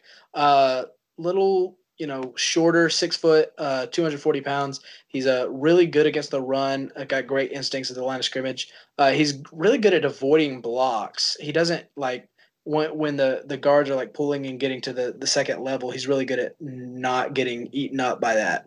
Uh, and he's got good speed for a linebacker, 4.54, 40 yard dash. So yeah. I, I, like him. Yeah. Yeah. Uh, did you watch Logan Wilson at all? Is that guy, that guy from Wyoming? Mm-hmm. I yeah, that's the I was about to say that. I did not get a chance to watch him. The from what I've like read about him, it sounds like he might have made my top five. I have I did not get a chance to watch him. So yesterday we talked about doing this, and we decided to do this today instead of yesterday. And I I, I made the switch. I switched Zack Baun and Uche to to linebacker. Um, I originally had Logan Wilson as a top as my five. This is really instinctive someone's gonna get him day three, and they're going to love this guy. He he's he's gonna he can be a starter, and he can be a very very good starter. He's very instinctive, good against the run. He's a great tackler, got good speed. I know he played at Wyoming, but th- this dude's good. He's got a chance to be very very good. I like him a lot. Yeah. But uh, my number four is Zack Baun from Wisconsin. Thought about putting him at three. I put him at four. I mm. think you can put him at three. It kind of hurts me to put him at four because I like Baun so much. Um, he's mm. extremely twitchy, very explosive. He's he's very athletic. Um, as an edge rusher, has a nice variety of pass rush moves. Can use hand swipes, spin moves. He's really good in that department. He's really reliable in coverage. Doesn't play with a lot of power. Doesn't have like a lot of raw strength. Um, but I like his. I like how he can play in different schemes. Like he can be a three-four outside linebacker or a four-three outside linebacker. Just imagine him as a four-three outside linebacker for the Patriots. Like he's like you said earlier, Kyle Van Noy with more juice. That's what he is. I think he's a perfect fit in New England. Uh, I honestly, in my mock draft, don't have him going there, but he would be a perfect fit there. I'd love to see him in New England. Yeah, uh, my number three linebacker is Kenneth Murray from Oklahoma. Um, great speed on him, 4.52, 40 yard dash. I mean, the 40 yard dash doesn't tell everything about your speed, uh, but you, when you watch him on field, like on like on tape, excuse me, uh, his like sideline to sideline speed is insane. He's got insane range for a linebacker. Um, he's really good against the run. He actually, I'm pretty sure he's a four year starter at Oklahoma. I might be wrong in saying that. Um, but had a lot of production in terms of tackles for loss. He averaged 15 tackles for loss per year over the past two years. Um, so his instincts, in my opinion, are not as good as like my top two, who are Patrick Queen or Isaiah Simmons. Yeah, But we, still we both has- got the same top three. Yeah, but he still has, in my opinion, he still has good instincts. I agree with everything you said. Like he does have great side on the sideline speed. He's a fantastic tackler. What what um, separates him and Queen is instincts. I don't think he has great instincts. He's uh, I think Brett Kollmann, a guy that I follow on Twitter. I watch his videos on YouTube. He's a very he, he's very knowledgeable about the game of football. I think he put it best. He's more of a guesser um, now instead of uh instead of just reading defenses and just knowing what to do. He's more he's more guessing at this point. I think he can improve. I like Kenneth Murray, um, but he's got to improve his instincts. And but yeah, he's my number three, and we both have the same top two. So Yeah. Yeah, number two, Patrick Queen from LSU. Uh, little on the smaller side, six foot, 230 pounds. Uh, but his production, or like, yeah, his tape got better as the season went on. Uh, he looked fantastic near the end of the season when they were playing Georgia and when they got into the playoffs. He's got great instincts for a linebacker. He's just a natural linebacker. Um, Great sideline to sideline speed, po- possibly faster than Kenneth Murray. I, I don't, I don't know. thi- they're I don't they're think he is. close. I don't think, think, they're he close. does. I think Murray might be a little bit faster. Yeah, Um, but the only potential issue with Queen is that he is like only a one year starter. yeah. Uh, I don't I don't think that's such an issue. Because I, mean, Yeah. like Burrow is well, Burrow's not a one year starter, but Burrow's like a two year starter, and he's only had like one year of good production. I don't Right. and I don't knock Burrow for that, so I don't know if this is such a big issue. Yeah, But- but Queen has really good instincts. Um, good side to si- sideline to sideline speed. Um, he's great in coverage. He's good against the run. You can blitz him. Um, he can cover running backs and tight ends. I think he's a top fifteen pick, or he he's worth a top fifteen pick. He's not gonna be, but he's worth it. And I, I what what separ- separates him and Devin White from Not from much. class? Like I don't. just just the fact that Devin? White, yeah, Devin White was a little bigger, and Devin and White, was Devin White athletic. maybe a little more athletic and faster, and he started at LSU for a longer. But I would argue Queen has better instincts. Like I don't see, I, there's not a huge difference between Devin White and Patrick Queen to me. Like there really isn't. Like Queen's smaller, maybe a little bit less athletic, but I think he might. Like he, I, I can see an argument that he's better than Devin White. Ooh, okay, interesting. He's got better instincts, easy. Okay, But yeah, I think Queen's awesome. I, I love him. yeah, my number one linebacker, and I'm sure your number one linebacker too. Uh, Yeah. I mean, there's there's possibility to put him at safety, so I don't know what you did, but Isaiah Simmons from Clemson, I think you put him at linebacker. Six foot four, 238 pounds, athletic freak. He is freaky athletic. A 439 40 yard dash at the combine had a great vert too. I don't remember all of his all of his thing um, stats from the combine, but very versatile. I mean, he played safety. Could he played he played like almost every position on the field at Clemson. Played safety, corner, linebacker, and is good like rushing the passer too. He actually Yeah. finished the season with eight sacks last year at Clemson. Um, explosive, elite sideline to sideline range. He's a hard hitter. The speed makes it makes it easy for him to close gaps in coverage. And the one thing he needs to work on just a little bit is just like getting off blocks. Yeah. He can work on that, and he's he's fantastic. I mean, he's a he's a top seven prospect, easy. Yeah, yeah, uh, yeah. He's really good. My number one uh, linebacker is Xavier McKinney. No, I'm just kidding. I, i'm kidding. Uh, it's Isaiah Simmons. Um, he's versatile. He can play safety and linebacker. I think he's better as a linebacker. Put him close to the line of scrimmage and let him make plays on the ball. He's got elite speed and range. Um, he's a, a good tackler, and he's just really good as a blitzer off the edge. and I think he he's I don't think he's like as great of a prospect as people think. Uh, and he's still got things to work on. I think he's a little more raw than people than people think. Uh, but he's very good. Like he's awesome. Like he he's a top seven prospect. Um, but I see people have him in the top three. and I'm like, I, I would not. I think Jeff Good is better. But Simmons is, is going to be very good. You can't teach speed and size, and he's got both. Um, and he's already good enough in coverage and as a tackler for him to be the number one linebacker in the class. He's amazing. Like he's awesome. I just think there's room to grow. Like he, there's times where he takes terrible angles uh, when tackling. Like he, like he, he just takes terrible angles, and I'm like, what are you doing, Simmons? Like, come on. But he, he's good.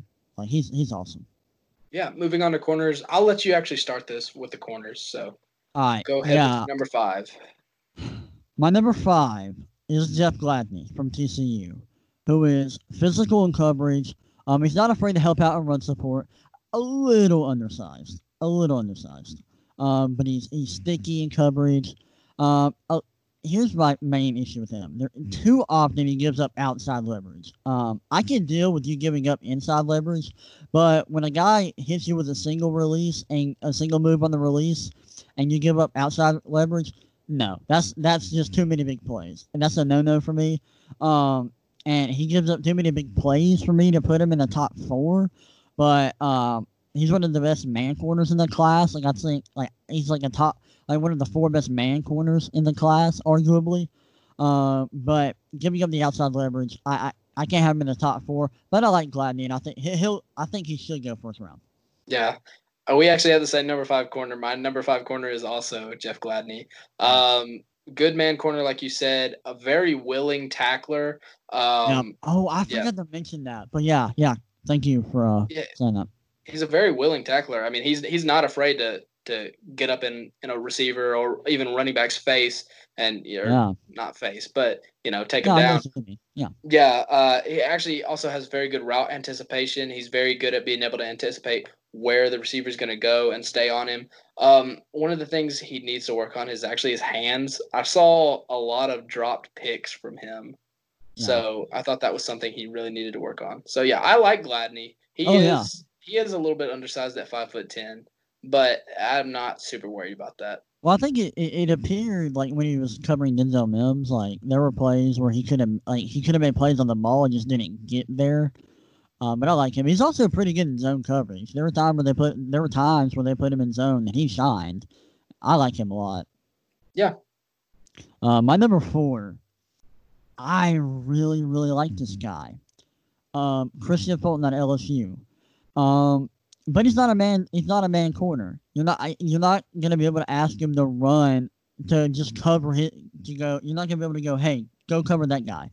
You're not gonna be able to ask. You're not gonna be able to ask him to do that for the duration of an of an entire game. He's more of a zone corner. Um, I think you can play him in man, and he can be. He can do a, a fine job. Um, but he's he's just not consistent enough there were too many times where I saw guys uh, meeting him on the outside. There were too many times where he would not turn his head. Um, he doesn't have great ball skills. Um, he's got. I like the way he uses his hands in man coverage. There were too many times where he got beat on the outside for me to say confidently that he could be a good man corner. But what he does do super well, and why he's easily a top five corner in this class, is he is amazing in zone. And so if you run a lot of zone, pick this man. This dude is going to dominate in zone coverage. His ability to read quarterback's eyes is awesome, and his ability to stop on a dime, put his foot in the ground, and make a break on the ball is awesome. He's he's a great corner. Yeah, I, I think we have the exact same top five corners. Nope. Um, oh no, no, we do have the same top five. We're definitely not gonna have the same order. Oh really? I don't think. I don't think. Oh, I bet I'm. I bet I think I know who you put at number two. Then, uh, my number four is also Kristian Fulton. Um, like you said, super smart zone corner. Uh, forty percent completion percentage given up against him at, over his whole career at LSU. That's phenomenal. Um, the one thing that was questionable was that you know he did get suspended. I'm pretty sure for the whole season in 2017 for falsifying a specimen on a drug test. So, you know, character quality. Yeah. I don't know, but I'm not super worried about that, especially for a corner. Yeah, I didn't know that. Yeah. So Another another go. another negative for Fulton is that he was the second best mm-hmm. corner on his own team. You you- you're not like he wasn't even the best corner on his own team. Like the the the, the best corner on the, LSU the true on the freshman, was that true was freshman Derek. Stingley, yeah, who hot take would have been my number one corner had he come out. wow. If he was able to come out, yeah, If he was able to come out as a true freshman, he pro he would have been number two. It, it at least, yeah, at easily. least minimum. Like this dude's a beast. So that is a one knock. Like he wasn't um he wasn't asked to like go man go man to man for an entire game like like Stingley. Uh, but yeah, he's a great zone corner, and he, I, I really like Fulton.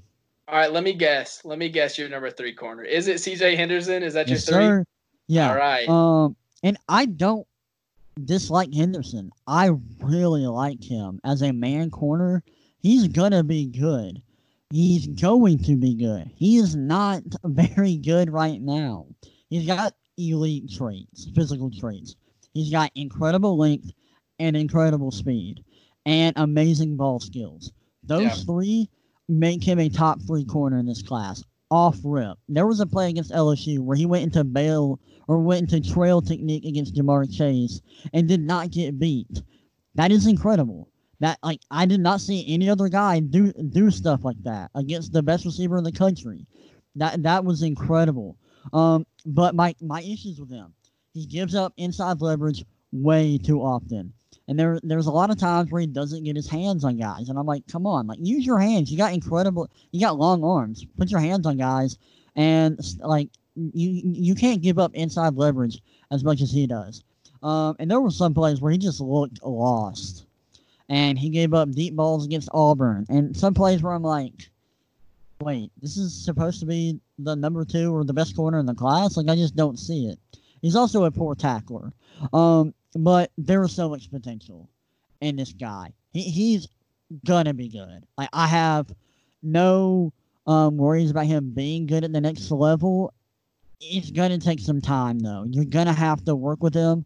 Um, the coaching staff that drafts him is gonna have to work with him a little bit, but he's got all the tools to be great. If I wanted to draft just based on upside, he would be at two. And I struggled with ranking Henderson. I had him at three, then I had him at two, then I put him at three again. It was really tough ranking my three and my two, but Henderson's just a little bit raw, and I don't think he's as good, and I don't think he has as good a technique um, as my number two guy. Yeah, my number three guy is AJ Terrell, um, corner from Clemson. Uh, very good man co- uh, corner. His back pedal low and steady. Um, he's, so he's got he's got a, like a steady back pedal. Um, also like very fluid hips for. Terrell. I, his his combine workout was really nice. I think it sent his stock rising a lot. Uh, does a really good job at reading quarterbacks' eyes. Uh, he ended up running a 4.42 40 yard dash, which is a lot faster than I thought he was going to run. Um, and the the one thing that everybody's talking about is how he got cooked by Ja'Marr Chase.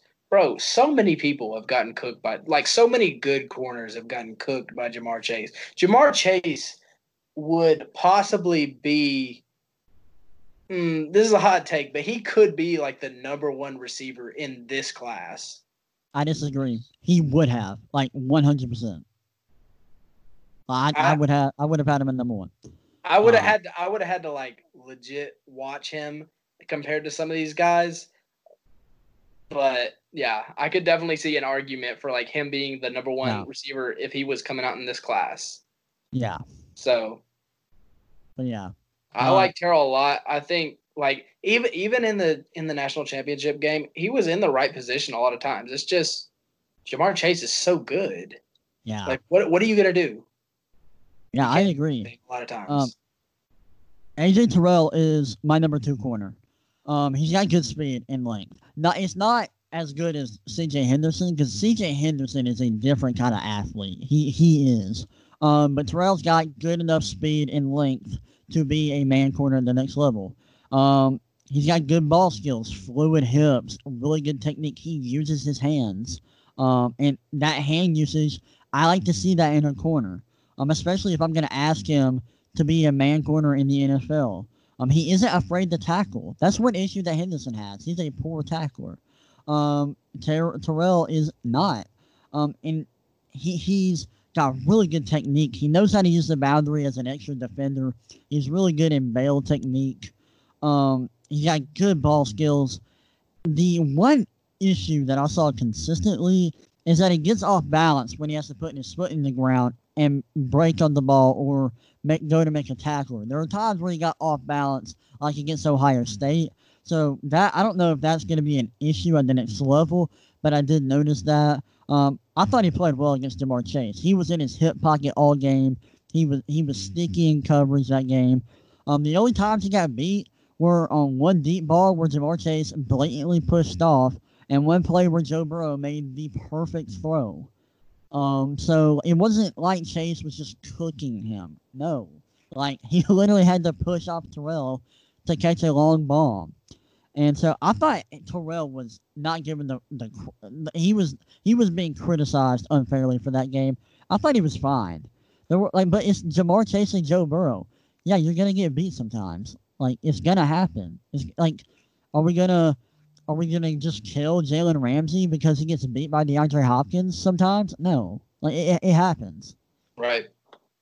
Yeah, my number two corner is uh, C.J. Henderson from Florida, a long corner, six foot one, like Terrell. Like they're about the same size. They're both six foot one. Uh, Henderson's phenomenal athlete. Uh, four three nine forty yard dash.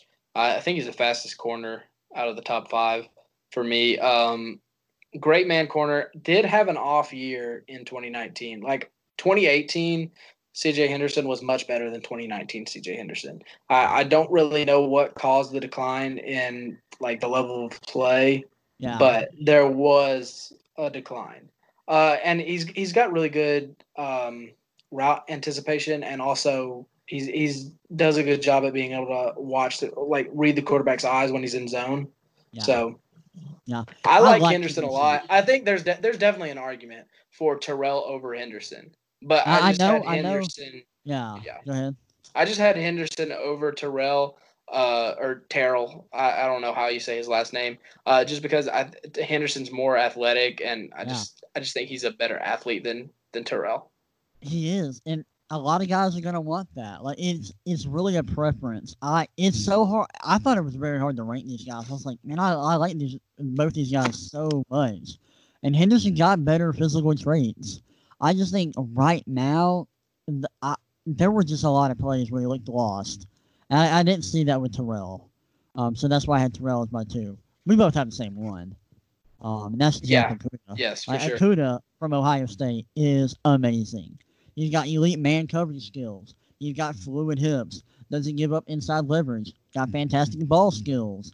Can change direction on a dime. He's got great reaction time. He's a powerful tackler. And he's got surprising hit power. Yeah, that was that was something that that surprised me. Like him, and even like when uh, Denzel Ward was coming out, they were both like surprisingly really good tacklers. Yeah, and there were a few plays where he hit guys with power, and I was like, "Wait, what?" But yeah, yeah. Um, I think he can fit in any scheme. He's great in zone, great in man. I don't think he has the ball skills of Henderson or Terrell, but he's got good ball skills. And the only issue with Okudah is that he doesn't have the greatest long speed. Um, but with his technique, I think it's fine. I think his technique more than makes up for it. Right. Uh, I 100% agree. He's also my number one long corner. He has the length to contest all 50 50 balls uh, great man corner. Uh, and I mean, like he's not super fast like Henderson is, but I mean he he's got like four four eight speed, which is still good speed. He he's got enough recovery speed to be able to take chances and be like a ball hawk and go for the ball, and then still recover and make the play. If yeah. if he can't get to the ball. Right. So I, I like Okudah a lot. I think he's I think he's easily the best corner in the class. Like I think there's I don't know if there's a huge gap, but I think there is a gap between like him and Terrell or him and Henderson. Yeah, I agree. Um, I don't think he's like so much better than, or uh, no, actually no, I do. I do think he's so much better. Yeah, never mind. I don't know what I was trying to say. No, he is much better. Um, but yeah, the one issue is the long speed, and like I don't think he's like the perfect corner prospect. Um, and I could see some te- like I could see some people having reservations about taking him top three because of that long speed. Like, like the top, like the best corners of all time did not run a four four eight forty. They ran in the four threes, and so I could see some people being concerned about that. But his technique is so good. Like, it's fantastic. Yeah. All right, moving on to safeties. We are almost done with our rankings. Um, my number five is Kyle Dugger from Lenoir-Rhyne. Uh, Kyle Dugger played at a, a small school, which is you you can't. That is a little bit concerning, but he bought out at the senior bowl, so I don't really care. Um, he's got really good physical traits. He's tall and he's got uh, really good speed. He can stop on a dime, put his foot in the ground, and burst out of his break. He also provides re- return potential. Um, he can be a punt returner for you if you need, and he's just got good speed. Um, he's he's a ball hawk, and I, I mean, there were a lot of safeties past uh, the top four for me that I loved. Uh, but Kyle Dugger, I like him. I think he can be a very solid safety in the NFL. Yeah. Uh, my fifth safety is Ashtyn Davis from California. Uh, tough safety, uh, really fast. I didn't realize that he was so athletic until I watched him. Uh, for you know, for a white guy being as athletic as he is, I would have been interested to see him run a forty. I wish he had. I think Yeah. it would have been. I think he could have ran in the four fours. Like honestly, he could have had a really good time. Um, but yeah, I, I like him a lot. He can be a little reckless as a tackler sometimes. Like Right. he needs to clean that up. But there were not a lot of issues that I saw with Davis. I liked him a lot. Yeah. Yeah. Um, I love Ashtyn Davis.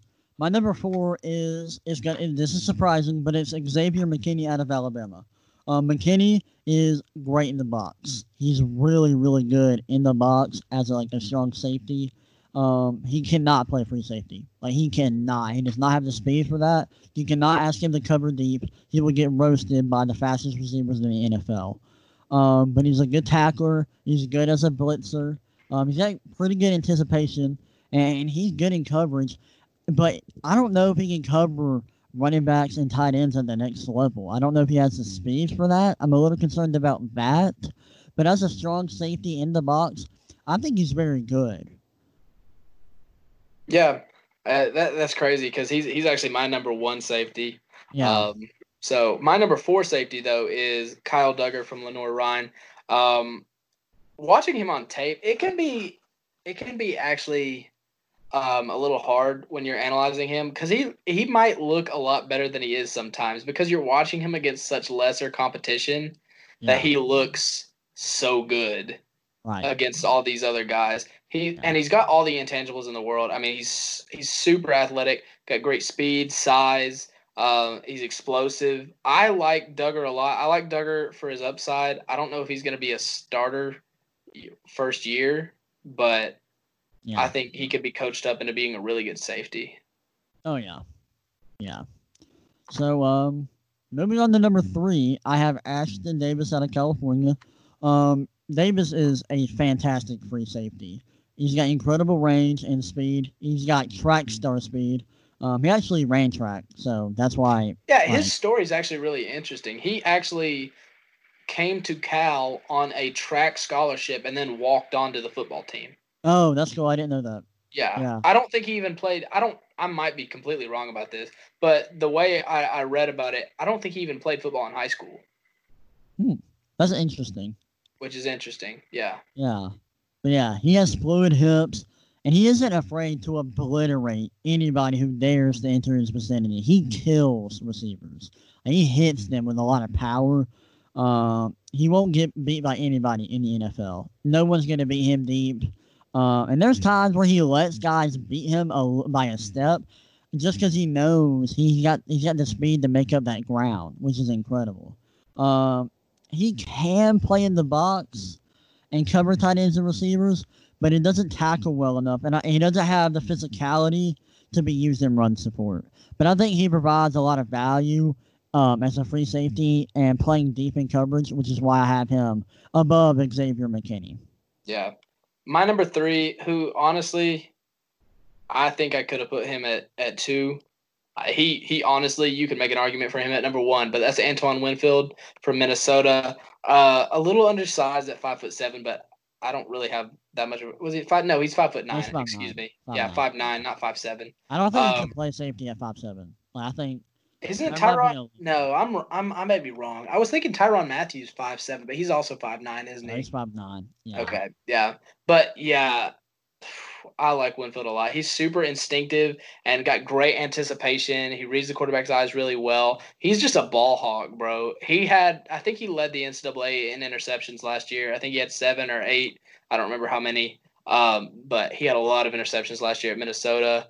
Um, he is a little injury prone though. He missed a lot of time in 2017 and 2018 due to injuries. So, so I'm a little worried about that. I'm not sure if that'll carry over. I don't think he missed any time last year though. So that's a that's a good sign. But yeah. that was just something I noticed that I was a little concerned about. Yeah, um, I love Antoine Winfield, and he is actually my number two safety. Okay. Um, I love Winfield. Watching him on film, it, I was like, dude, this dude's a beast. Why is no one talking about him? He's amazing. He's a, he's a playmaker. He loves to make plays on the ball. He's, and like you said, he's a ball hawk. He chases the ball, forces turnovers, and he's extremely physical for a guy his size. He may be five nine, but he plays like he's six feet tall. Um, he, he's just really, really good. And he can cover slot receivers if necessary. I don't know if he has the size for you to put him in the box and ask him to cover tight ends. Um, he definitely has the speed and the athleticism to do that. Um, but like you could ask him to cover slot receivers, and he can do that. I love Antoine Winfield. He he he just plays with so much ferocity and speed, and he makes plays on the ball. I I really like him. He's a really good tackler. He's like Tyrann Mathieu in my opinion. Yeah, uh, my number two safety, who I assume is your number one safety, is Grant Delpit from LSU. Um, last year, I feel like the production and the the the film kind of like showed a, a, decrease from 2018 to 2019. I thought he was really good in 2018, but also in 2019, you have to consider that he was playing through a high ankle sprain the whole year. Um, he's really good in coverage. He's he he just really needs to work on being a better tackler. That's his biggest issue, in my opinion, is that he needs to work on being a better tackler. He had a lot of missed tackles last year, especially in the Texas game.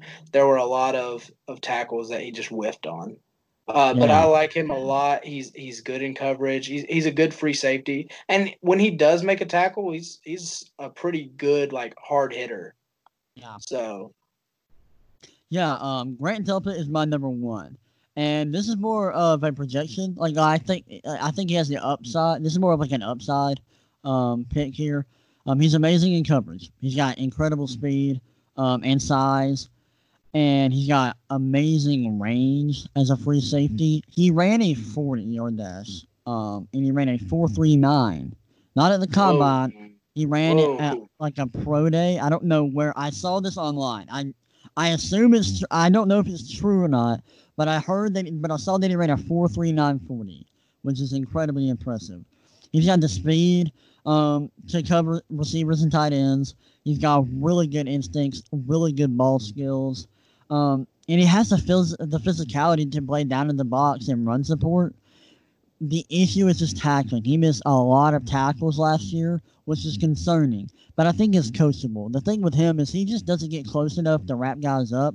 He just like he just doesn't get close enough, and he's just diving at their feet. And this is clean that up. But if he improves as a tackler at the next level, like he's going to be the best safety in this class, in my opinion. Yeah. Uh, now my number one is Xavier McKinney from Alabama. Super smart safety, very good leader. Um, he's he's going to play strong safety. Like you said, he can't play free safety. He's not fast enough. Uh, I think he ran like a four six something at the combine. He just doesn't have the the speed to play free safety. He'll get cooked. Uh, but he can play down in the box, kind of play some linebacker. Like he's he's just versatile like that, and uh, he's he's a good tackler. There were a few tackles where like like against Shaun Shivers, he got run over on one play yeah. against Auburn. Oh, yeah. That was uh and Shaun Shivers is like five foot six. So uh, maybe clean up the tackling a little bit. I think he went too high on Shivers. No, he did. That's what a position yeah. is. He does go high sometimes, but he's still a good tackler. Yeah. And so uh, w- he did drop like a little too many interceptions last year. He had like there were three that I saw where he should have had an easy pick and he dropped it. Yeah. So Yeah. I, So, I like McKinney a lot, but oh yeah. yeah, he does need to clean up the hands a little bit. So yeah, that is our uh, our top players at each position, top five at each position except for tight end because tight end sucks this year. Yeah, the tight end class is so rough. All right, so now we're gonna move on. Talk about one overrated player, or one player we think is overrated, and one player we think is underrated in the class. I'm gonna let you go first with overrated. Um, with your overrated player. Yeah, my my overrated player is Justin Herbert, quarterback from Oregon. Um, I think Herbert has a lot of intangibles, like the arm strength is there. I think I think he's probably still a good leader. I mean, there's like questions about that just because he's quiet, but I think he's probably still a good leader. He seems Yeah. like a really quality guy from like the interviews I saw. Um, and super smart quarterback as well. Uh, but he just he's got so much hype because the quarterback class surprised I thought this was such a I thought this was a much better quarterback class than it actually is. Like this quarterback class outside of the top two is not great. Yeah. Um, so Herbert's definitely going to get overdrafted because of not necessarily a weak quarterback class, but you know, there's not that much past the top two. So he'll go. He might go top five. Right. Um, but and he's definitely not worth that because you know he's not a great decision maker. He's he's all right, but he's he's too slow and he doesn't have a lot of touch on his ball, and it's just it, there's there's too many issues for him to be taken top five. Like he's gonna be, you know, a Pro Bowler in his rookie year or something like that. Right. Yeah. Um, I agree. Uh, since you took Justin Herbert, I'm gonna take Tristan Wirfs as my overrated player, and I do like Wirfs. I think he's a top 15 pick. There's too many times where I see him mocked into the top four of this draft, and that would be a mistake in my opinion. I don't think his footwork's good. He gets off balance too much, and his passes are not great. I think he would be good as a guard, just as a tackle prospect. I think he's very overrated. Um, and I would not take him top four. I think that's a mistake if you go that route. Yeah. Uh, so my over underrated player. Um, I thought about going with Denzel Mims, but I decided to actually go with Zack Baun. I like Zack Baun a lot, uh, and he is probably going to go in the first round. But I think he could go higher in the first round. I think he could go like mid first round, like in the teens, in the early twenties, where I think he's probably going to go in the late twenties. Yeah, Uh, you know, or early 30s. Potentially, he could slide in the second round as well. But I like Baun a lot. Uh, very good edge rusher, versatile as well. Can also play in coverage. So I think he's a little bit underrated. yeah, I agree. I like him a lot. Um, I I was gonna go Zack Baun. I thought about that, but I think he's mocked into the first round a little too much for me to say that he's underrated. Um, so I'm gonna go with Michael Pittman Jr. from USC, who is. We need to be talking about this guy a lot more. Um, he's sorry, excuse me. He's very physical. Um, doesn't have like elite deep speed, but he's a playmaker deep down the field. He's a deep threat. Um, ran the same 40 time that Brandon Aiyuk did from Arizona State. Um, he's got really good hands. He's a fluid route runner. Kind of, I don't think he's not definitely not as good, but kind of like CeeDee Lamb. Um, and he's just got really good hands. Great at making contested catches. He's going to fit in a lot of different schemes. I think he's worth a first round selection. He won't be picked there. And honestly, he would have been my number one receiver in last year's class. Really? Wow. Yes. I was I was actually kind of surprised that you didn't have him in your top five. I thought you might put him in at five. No. Um, but you had to slide Denzel Mims in there. So no. I understand that. no. So yeah, Yeah, you know who else would have been uh, the number one receiver in last year's class? Denzel Mims, Justin Jefferson, any any of these receivers in like the top seven. No, no, underrated guy. Under, Oh, I don't. who, who you got? Donovan Peoples Jones. Really? Yep. Would have been your number one receiver in last year's class Yep. ahead of like Marquise Brown and Yep, he might be better than Michael Pittman Jr. There's an argument. He's he's Wow. faster, got really good hands. And he can make contested catches as well. He's a good route runner. This dude's really, really good. He's gonna Yeah, be I a like- day a day two pick, maybe day probably day two. But yeah, this guy's really, really good. Yeah, I like Peoples Jones too. I've, I always liked watching him at Michigan. So Yeah. Yeah. All right, let's hop into the top 10 picks of the draft. We're a little pressed on time, so we're not going to be able to get to all 32 picks right. and talking about what we think they should do and what they will do. But let's do, just do top 10. Okay, awesome. Yeah, so with the number one pick, the Cincinnati Bengals will be picking. Obviously, quarterback is a need. Andy Dalton's gone. Um, so you definitely need to get quarterback. Joe Burrow is the obvious answer there. Yeah. Best quarterback in the class. Um, you know, there's so many needs that they have, though. They definitely have a need on offensive line. That's something they definitely need to fix. And I don't remember if they addressed that in free agency. I feel like they did, but I don't remember. I don't think they the did. They did head. a lot with their defense. They Yeah. did a lot of additions to their to their defense. Like they got DJ Reader um, from the Texans, a nose tackle. They got like Vonn Bell. Uh, they got um, uh, oh the corner um, from Trey Waynes. Minnesota. Trey Trey Waynes. Waynes. Then they got Mackensie Alexander. They made a lot of additions to their defense. Yeah. Well, I'm also interested to see how Jonah Williams, their first round pick from last year, will fare uh, on the offensive line. I, I assume he's going to play tackle. Uh, Yeah. You know, because he got injured, I think in like not in preseason, but in like camp last year, and Yeah. was not able to play the whole season. So Yeah. I'll be interested to see how he fares on that on that offensive line, and if he's you know any good. Right. Yeah, the Bengals definitely need to go Joe Burrow number one, get their franchise guy.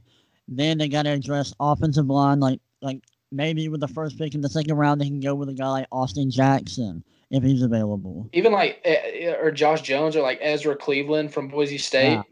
Yeah, I There's think a lot of options. there's a guy that's really underrated named Robert Hunt from I forgot where he went. no, he went to ULL, right? Louisiana. He went Yeah, to Louisiana Louisiana. Lafayette. He's listed as an interior offensive lineman on um, the Draft Network, but he played a lot of a lot of tackle.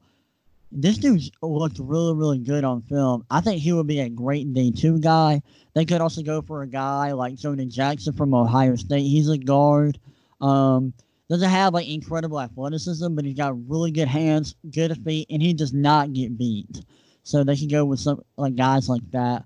Um, Yeah. they they also need a tight end, so they could get like Colt They have- I'm pretty sure they still have they have a serviceable tight end right now. I'm pretty sure they still have CJ Uzomah. Um, oh yeah, I I'm sure you remember him from Auburn. Yeah, Um, but they yeah, so an upgrade though. they do need an upgrade there. They And an but upgrade. this is just not a great draft to try to get an upgrade. I mean, I think Cole Kmet and Kmet would be a good upgrade, but I don't know if like I don't know if Kmet's something you want to address as early as I think he'll be taken, which I, I assume he's going to be taken second round, and so I'm not sure if you're going to want to take you know tight end when you have a serviceable one where you need O line, and you they also need corner too. Like while they did sign, um, now I've forgotten the name Trae Waynes Yeah. Minnesota. They still need some help at corner because they let Dre Kirkpatrick go, who wasn't very good. And they also did they re-sign Darqueze Dennard or did they let him go as well? no, they mutually decided to uh to break Our up. ways. yeah, tough scene. But so yeah, yeah. they also need some help at corner. So But they I they, think- they have good pieces, yeah, and obviously I think Joe Burrow is the pick easily. Yeah. Um, but they do have more needs besides just quarterback. It's not like Yeah. Joe Burrow gets in there and now they're a playoff team. I mean, it could be. I'm not saying that they're not going to make the playoffs next year. I not don't think not in that will. division. Not I don't think that. Yeah, I don't think they will because the AFC North is so good with the Steelers, with that fantastic defense, and then the Ravens with the ridiculous offense, and the Browns have so much talent. Maybe the new uniforms will actually be lucky. We'll see. Even Yeah. though they're basically 2015's uniforms just brought back to life, but yeah. whatever. Nobody's talking about that. Yeah. Um, you got to you got to get Joe Burrow number one. You got to get your franchise guy. Joe Burrow's the best quarterback in the class. Number two, Washington. Um, I the only options for me here, in my opinion, in my opinion, are Ch- Chase Young and Tua. Um, if you want to move on from Dwayne Haskins, because there is a new head coach, there's a new a new coaching staff, so they may want to get a new quarterback. I can't pass up on Chase Young though, and I still I'm still holding out hope for Dwayne Haskins, even though I'm not the biggest Haskins fan. Um, I'm gonna I'm gonna go with Chase Young, who's one of the best edge rushers we've seen in years. Yeah, for sure. I think that's the obvious pick. But when we're talking about needs, I don't think defensive end is a need. Well, it's not that it's not a need, but it's not a priority need.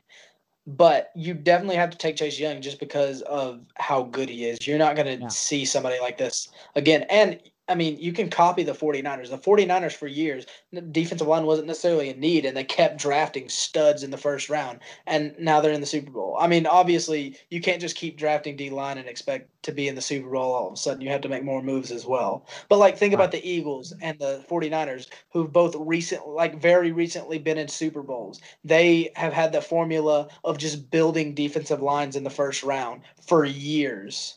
So I think that would this would you know a, be a good formula for the Redskins to follow because they took Sweat last year in the first round, uh, and they have like Da'Ron Payne who they took I think the year before that. So and Jonathan Allen the year before that. They've been taking defensive linemen in the first round for like the past four years or the past three years, and it should be four in a row now. So Yeah. I think you keep following that formula. Uh, there's also some need, I guess, at corner. I don't think they signed anybody, and I'm pretty sure they let Josh Norman go, who wasn't great anyways. But they Yeah. need they they have so many needs. The Redskins might be the worst team in the league. Uh, Yeah. Well, beside the, the I don't know. The Jaguars are gonna be bad. Yeah, because they're trying to The trade Dolphins, Fournette. the Dolphins are gonna be okay. Like Oh well, the Dolphins signed so many players. I kind of forget about that. Yeah.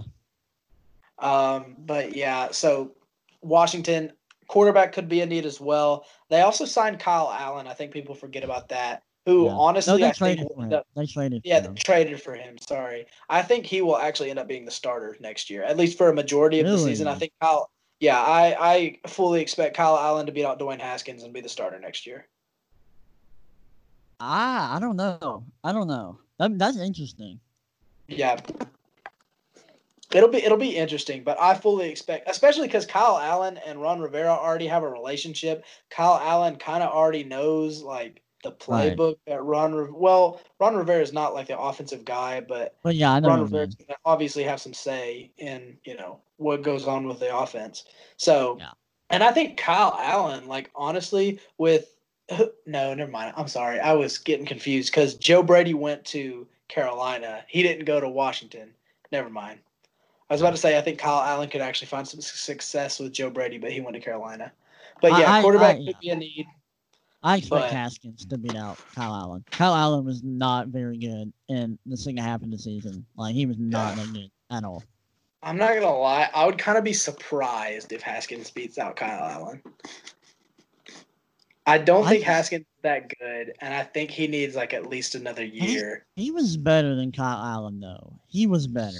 Like Oh, Kyle that's Allen a that's a sucked. debate. That's a debate, but I don't think we have time for it on this podcast.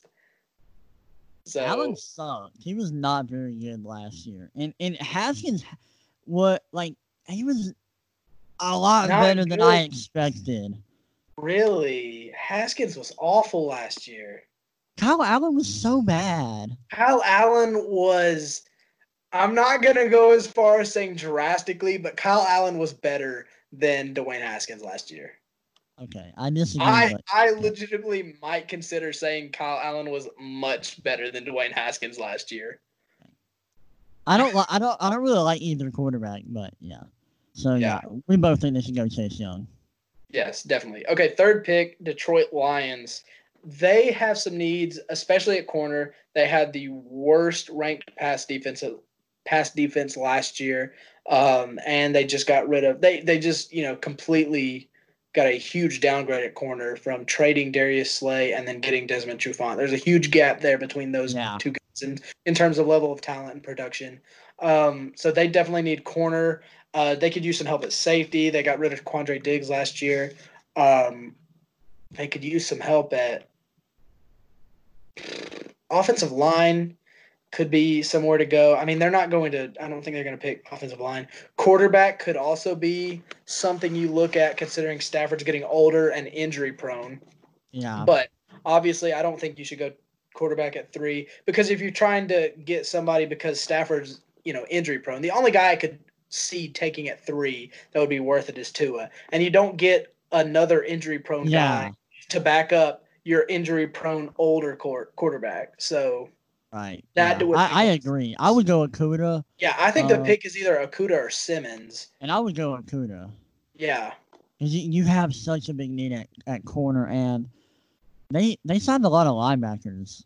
like they signed um, what? It's not Anthony Hitchens. They signed. They signed. Who did they sign from the Chiefs? I think Maybe it, it, was. Maybe it was Hitchens. It might have been the man. Now I can't. Was it Reggie Ragland? Did they really It might have been Reg- Reggie Ragland. That was the other guy I was trying to think of. Yeah, I can look that up real Yeah. quick.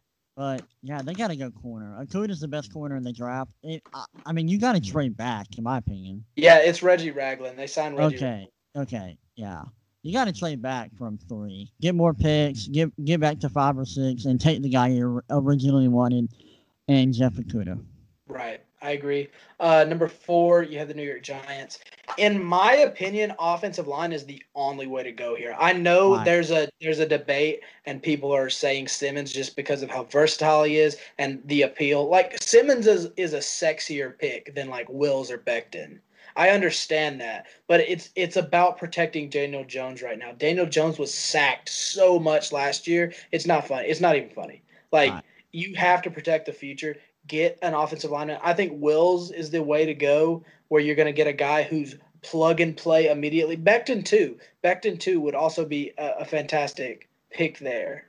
But unfortunately, I think that they're going to end up picking Wirfs. Like I think that's what they're going to do. I wouldn't do that. Uh, but I think Wills would be a perfect pick for them at four. Right. Yeah, I think. Yeah, I agree with you. They they definitely need to go offensive line, and I would go Jedrick Wills. He's my number one tackle. He can play left or right tackle. He's awesome. Um, they, Daniel Jones got sacked 48 times last year. You you got to clean that up. And their franchise is Daniel Jones and Saquon Barkley. So you got to protect those guys. protect. Yeah. So you got to go. You got to go. Uh, Wills, in my opinion, and I think they're going to go Isaiah Simmons. Like Dave Gettleman has never gone offensive tackle in the first round, and I think he's going to go Isaiah Simmons at four. Yeah, I understand that. All right, so number five, you have the Dolphins. Um, seems like quarterback is what they're going to go for. I don't even think quarterback is their most pressing need. I think offensive line is easily their most pressing need. Like they need a quarterback, but I I know that this is not you know something that a lot of people agree with, but I don't think Josh Rosen is a bad quarterback. Mm-hmm. I really don't think Josh Rosen is a bad quarterback. I think Josh Rosen has been in unfortunate situations where he's had terrible talent around him. He's been on two teams where he's had some of the like in Arizona, he had one of the worst offensive lines in the league around him and then got shipped to Miami where he had an even worse offensive line. So he's been in very unfortunate situations. I think offensive line is the move. I think realist I legitimately I think that Josh Rosen can be your franchise if you build around him and you're not just, you know, trading for him to have a backup quarterback. I don't dislike Josh Rosen. I think he's a good quarterback. I just think he's been in unfo- unfortunate situations. That said, I think they are going to take a quarterback. I think Herbert is probably most likely, but I don't think that's their most pressing need. Right. Um, yeah, offensive offensive line is their biggest need, um, and they're gonna take a they're they're gonna take a quarterback, and I would too. I think they're gonna take Justin Herbert, which is gonna be a massive mistake, and I will I will give them a bad grade for that if they do that. I would take Tua. Tua's a very talented quarterback. He's a franchise guy.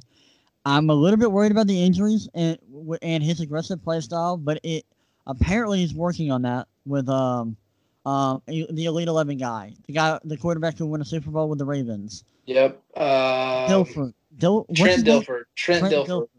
Yeah, so he's working on him um with his technique and Yeah, it's and- funny. I and can- I can see his-.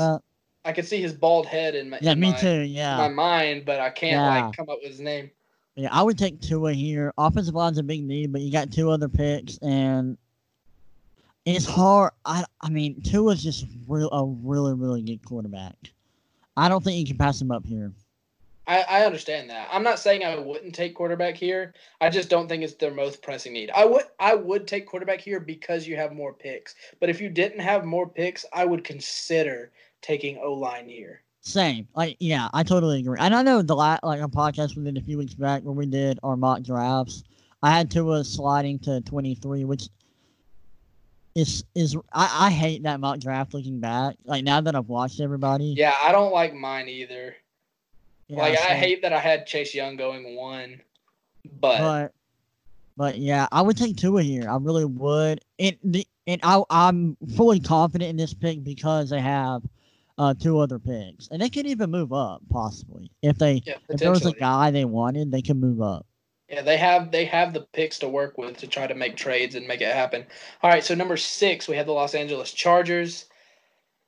Quarterback might be the most pressing need. I I don't hate Tyrod Taylor. I know you're not a fan of him. I think he's a solid quarterback and that he can get the job done for them. And I think their defense can win games for them and that their run game can help them out a lot to where they can still win and potentially make the playoffs with Tyrod Taylor. So I don't hate Tyrod Taylor. I just don't think they can get far in the playoffs with Tyrod Taylor. Yeah, I agree. I don't. I'm not a huge Tyrod Taylor guy. I don't know what their offense is going to look like next season. I think they're going to run a different offense that tailors to that tailors, Taylor's to Taylor. the ta- ta- that tailors to Taylor's uh, biggest strengths, and that's his mobility. Um, and there's no quarterback in this draft past Joe Burrow and Tua that's ready to play right away. Um, so I would not go quarterback here. I wouldn't. I don't think any any other quarterback is worth a top ten selection. So I would go Isaiah Simmons here. Just imagine Isaiah Simmons with Derwin James. Bro, that defense could be the scariest defense in the NFL if they added Yeah. Isaiah Simmons. Yeah, Like it's, it's terrifying. seriously. Yeah. Yeah, I don't think I they think. oh, will. ahead. I think I think that in in this case scenario, like I think that Tua will be available at six. I 100% expect the Miami Dolphins to take Justin Herbert because, like, according to Daniel Jeremiah, there's a split in like the Yeah. the front office of the Dolphins where like some people want Herbert, some people like Herbert better, some people like Tua better, and he thinks that they'll take Herbert because like Herbert being healthy would break the tie. Yeah, So I, I, think- do think expect they'll take to take Herbert. Herbert. But so in this case, I think if Tua is available, you can take Tua here. I don't think that he Tua can start immediately just because of the injury. I think he might need to sit and get more healthy. He might be able to start immediately, but I don't know. Especially with go ahead. If Tua is available, I'm taking him at six. Like, Right. no questions asked. But I don't know if he will be. That's I the thing. and I just don't know if he's going to be able to help you in year one. He Right. might, but like also Los Angeles could use offensive line as well. I don't think they're going to go offensive line. I think they'll either go Simmons or try to take a quarterback. Uh, but they need some help on the offensive line, which could you know hinder Tua from getting back to being 100% healthy if he's getting sacked a lot. Yeah. So Seven's a really interesting pick to me with the Panthers. Carolina, They need offensive tackle and they need um They need Uh, they need, like, they need linebacker. tackle? They need D line. Yeah.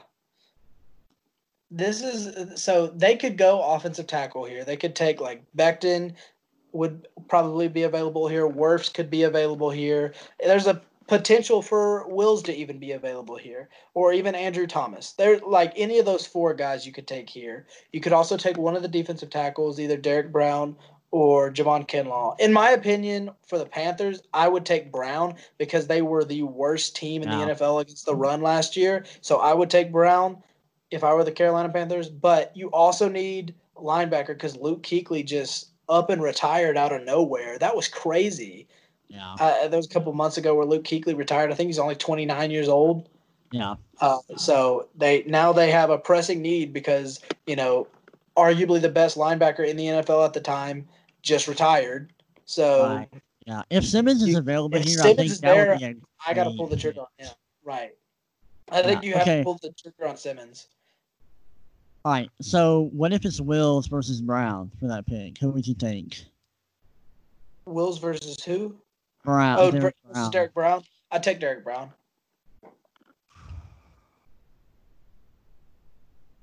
Wills is really good, but I'd still take Derrick Brown. I'd take defensive tackle over offensive line right now. Now, if it was like Kinlaw versus Wills, I'd take Wills. I don't know. I'm taking Wills. I don't know. I might take They, Wills over. they downgraded hard on the offensive line when they traded uh for um Russell Okung. yeah, I know. I would take Wills. I think I think I'm, I would take Brown over any other offensive tackle, just because I think he's a top five talent in this draft. But Yeah, but they really need offensive line. yeah, it's difficult. I don't know what I would do. I think I'd take Brown just because of how bad you were against the run last year, and he can help out with that so much. Yeah. So I don't know. Uh, so eight, you have the Arizona Cardinals. They need O line. They need O line. You have to protect the franchise. on, Kyler Murray is the franchise. Go on line. Uh, who would you go with? I mean, I'd go with Wills if he's available, but if Yeah. not, if I take, I know I said I had Wirfs ahead of Thomas in my mock draft, or not mock draft, but my player rankings. But I think I'd take Thomas over over Wirfs. Yeah. In, I would-. Wirfs is a really good fit in Arizona, but I would go tackle. I would go Andrew. I would go Andrew Thomas here, even though I have Becton as my second ranked tackle. I think he's a really good fit in uh, Cleveland. Yeah. So I would go Andrew Thomas here. Right. Okay. I mean, they don't have. Let's see. They they have some need at corner, I guess. But like, offensive line is the only way to go here, in my oh, opinion. yeah, yeah. Like, yeah. you have to protect Kyler. No Andrew Thomas or or Mekhi Becton. Right. Uh, okay, so nine, you have the Jacksonville Jaguars. They need defensive in, interior defensive line. Uh, they need oh, they need everything right now. Yeah, yeah. I, w- I would go whichever defensive tackle is available. If it's would- Brown, take him. If yeah. it's Kinlaw, if they're both, go Brown. But take, take the best Also, defensive tackle available. They just cut Marquise Lee, so I would not be surprised if they go receiver. So I receiver is honestly think they well. might go CeeDee Lamb, but I just don't just don't go CJ Henderson at nine, please. yeah. They also need No. corner really bad. Uh, you can get a you Taylor can get a quality corner at, at twenty. Please don't don't reach for CJ Henderson. Yeah, if Okudah is available here, would you take Oh, him ob- over, oh, yeah, yeah. over Oh. Brown? Yes. Would you take yes, him over Brown? Yes. Okay, interesting question. If Okudah and Simmons are both available here, which I, I have no idea how that would be possible, who would you take for the Jacksonville Jaguars? Okudah? Yeah. All right, so number 10, you have the Cleveland Browns. This is the last pick we'll do tonight. Um, offensive line is a big need. Yeah. If they trade for Trent Williams, I would go. I would go Patrick Queen or Yetur Gross-Matos. Yeah. I think that's high for both of those guys. I understand though. I mean, I like both of those guys. Um I saw in one mock draft somebody had Isaiah Simmons falling to 10. I would take I him know. here in a heart. I know. I don't I don't think it's going to happen. But if they don't if they're not able to trade for Trent Williams, I think Mekhi Beck Mekhi Oh. Becton would be a fantastic pick here. Yeah, yeah. Take take Mekhi Becton here. So you got to protect Baker Mayfield. I mean, you Yeah. got Conklin in free agency. You paid a lot for him. Good. You need a tackle, and now you need another tackle on the left side. I, I think Conklin's going to play right tackle. I assume. Yeah. Um, so now M- Mekhi Becton is just a plug and play at left tackle. What, what just fit Mekhi Becton right in. He would fit perfect yes. He's a Defense. great run blocker. He's a, a good pass protector. He, he's awesome. That's where I would go. I think they will go Mekhi Becton if he's available. I hope so. I I really I'm honestly rooting for the Browns to succeed. It's been so long. Yeah. Yeah. since they've actually been good. And it feels like they've done everything right, like adding all the right pieces. And Yeah. so I'm really hoping, I, I'm rooting for them. Yeah, me too. But yeah, so that's pretty much it for the pod. That was a really good podcast. I was I'm really excited. Like that was fun. Yeah. NFL draft on Thursday. Super excited. Yeah. If you want to see more content from us here at The Wire, check out our website at thewiresports.com. We have articles, we have this podcast, and we also have a YouTube channel called The Wire. So go check check that out. You can see our videos on our website. I mean that's pretty much it for us. We'll see y'all.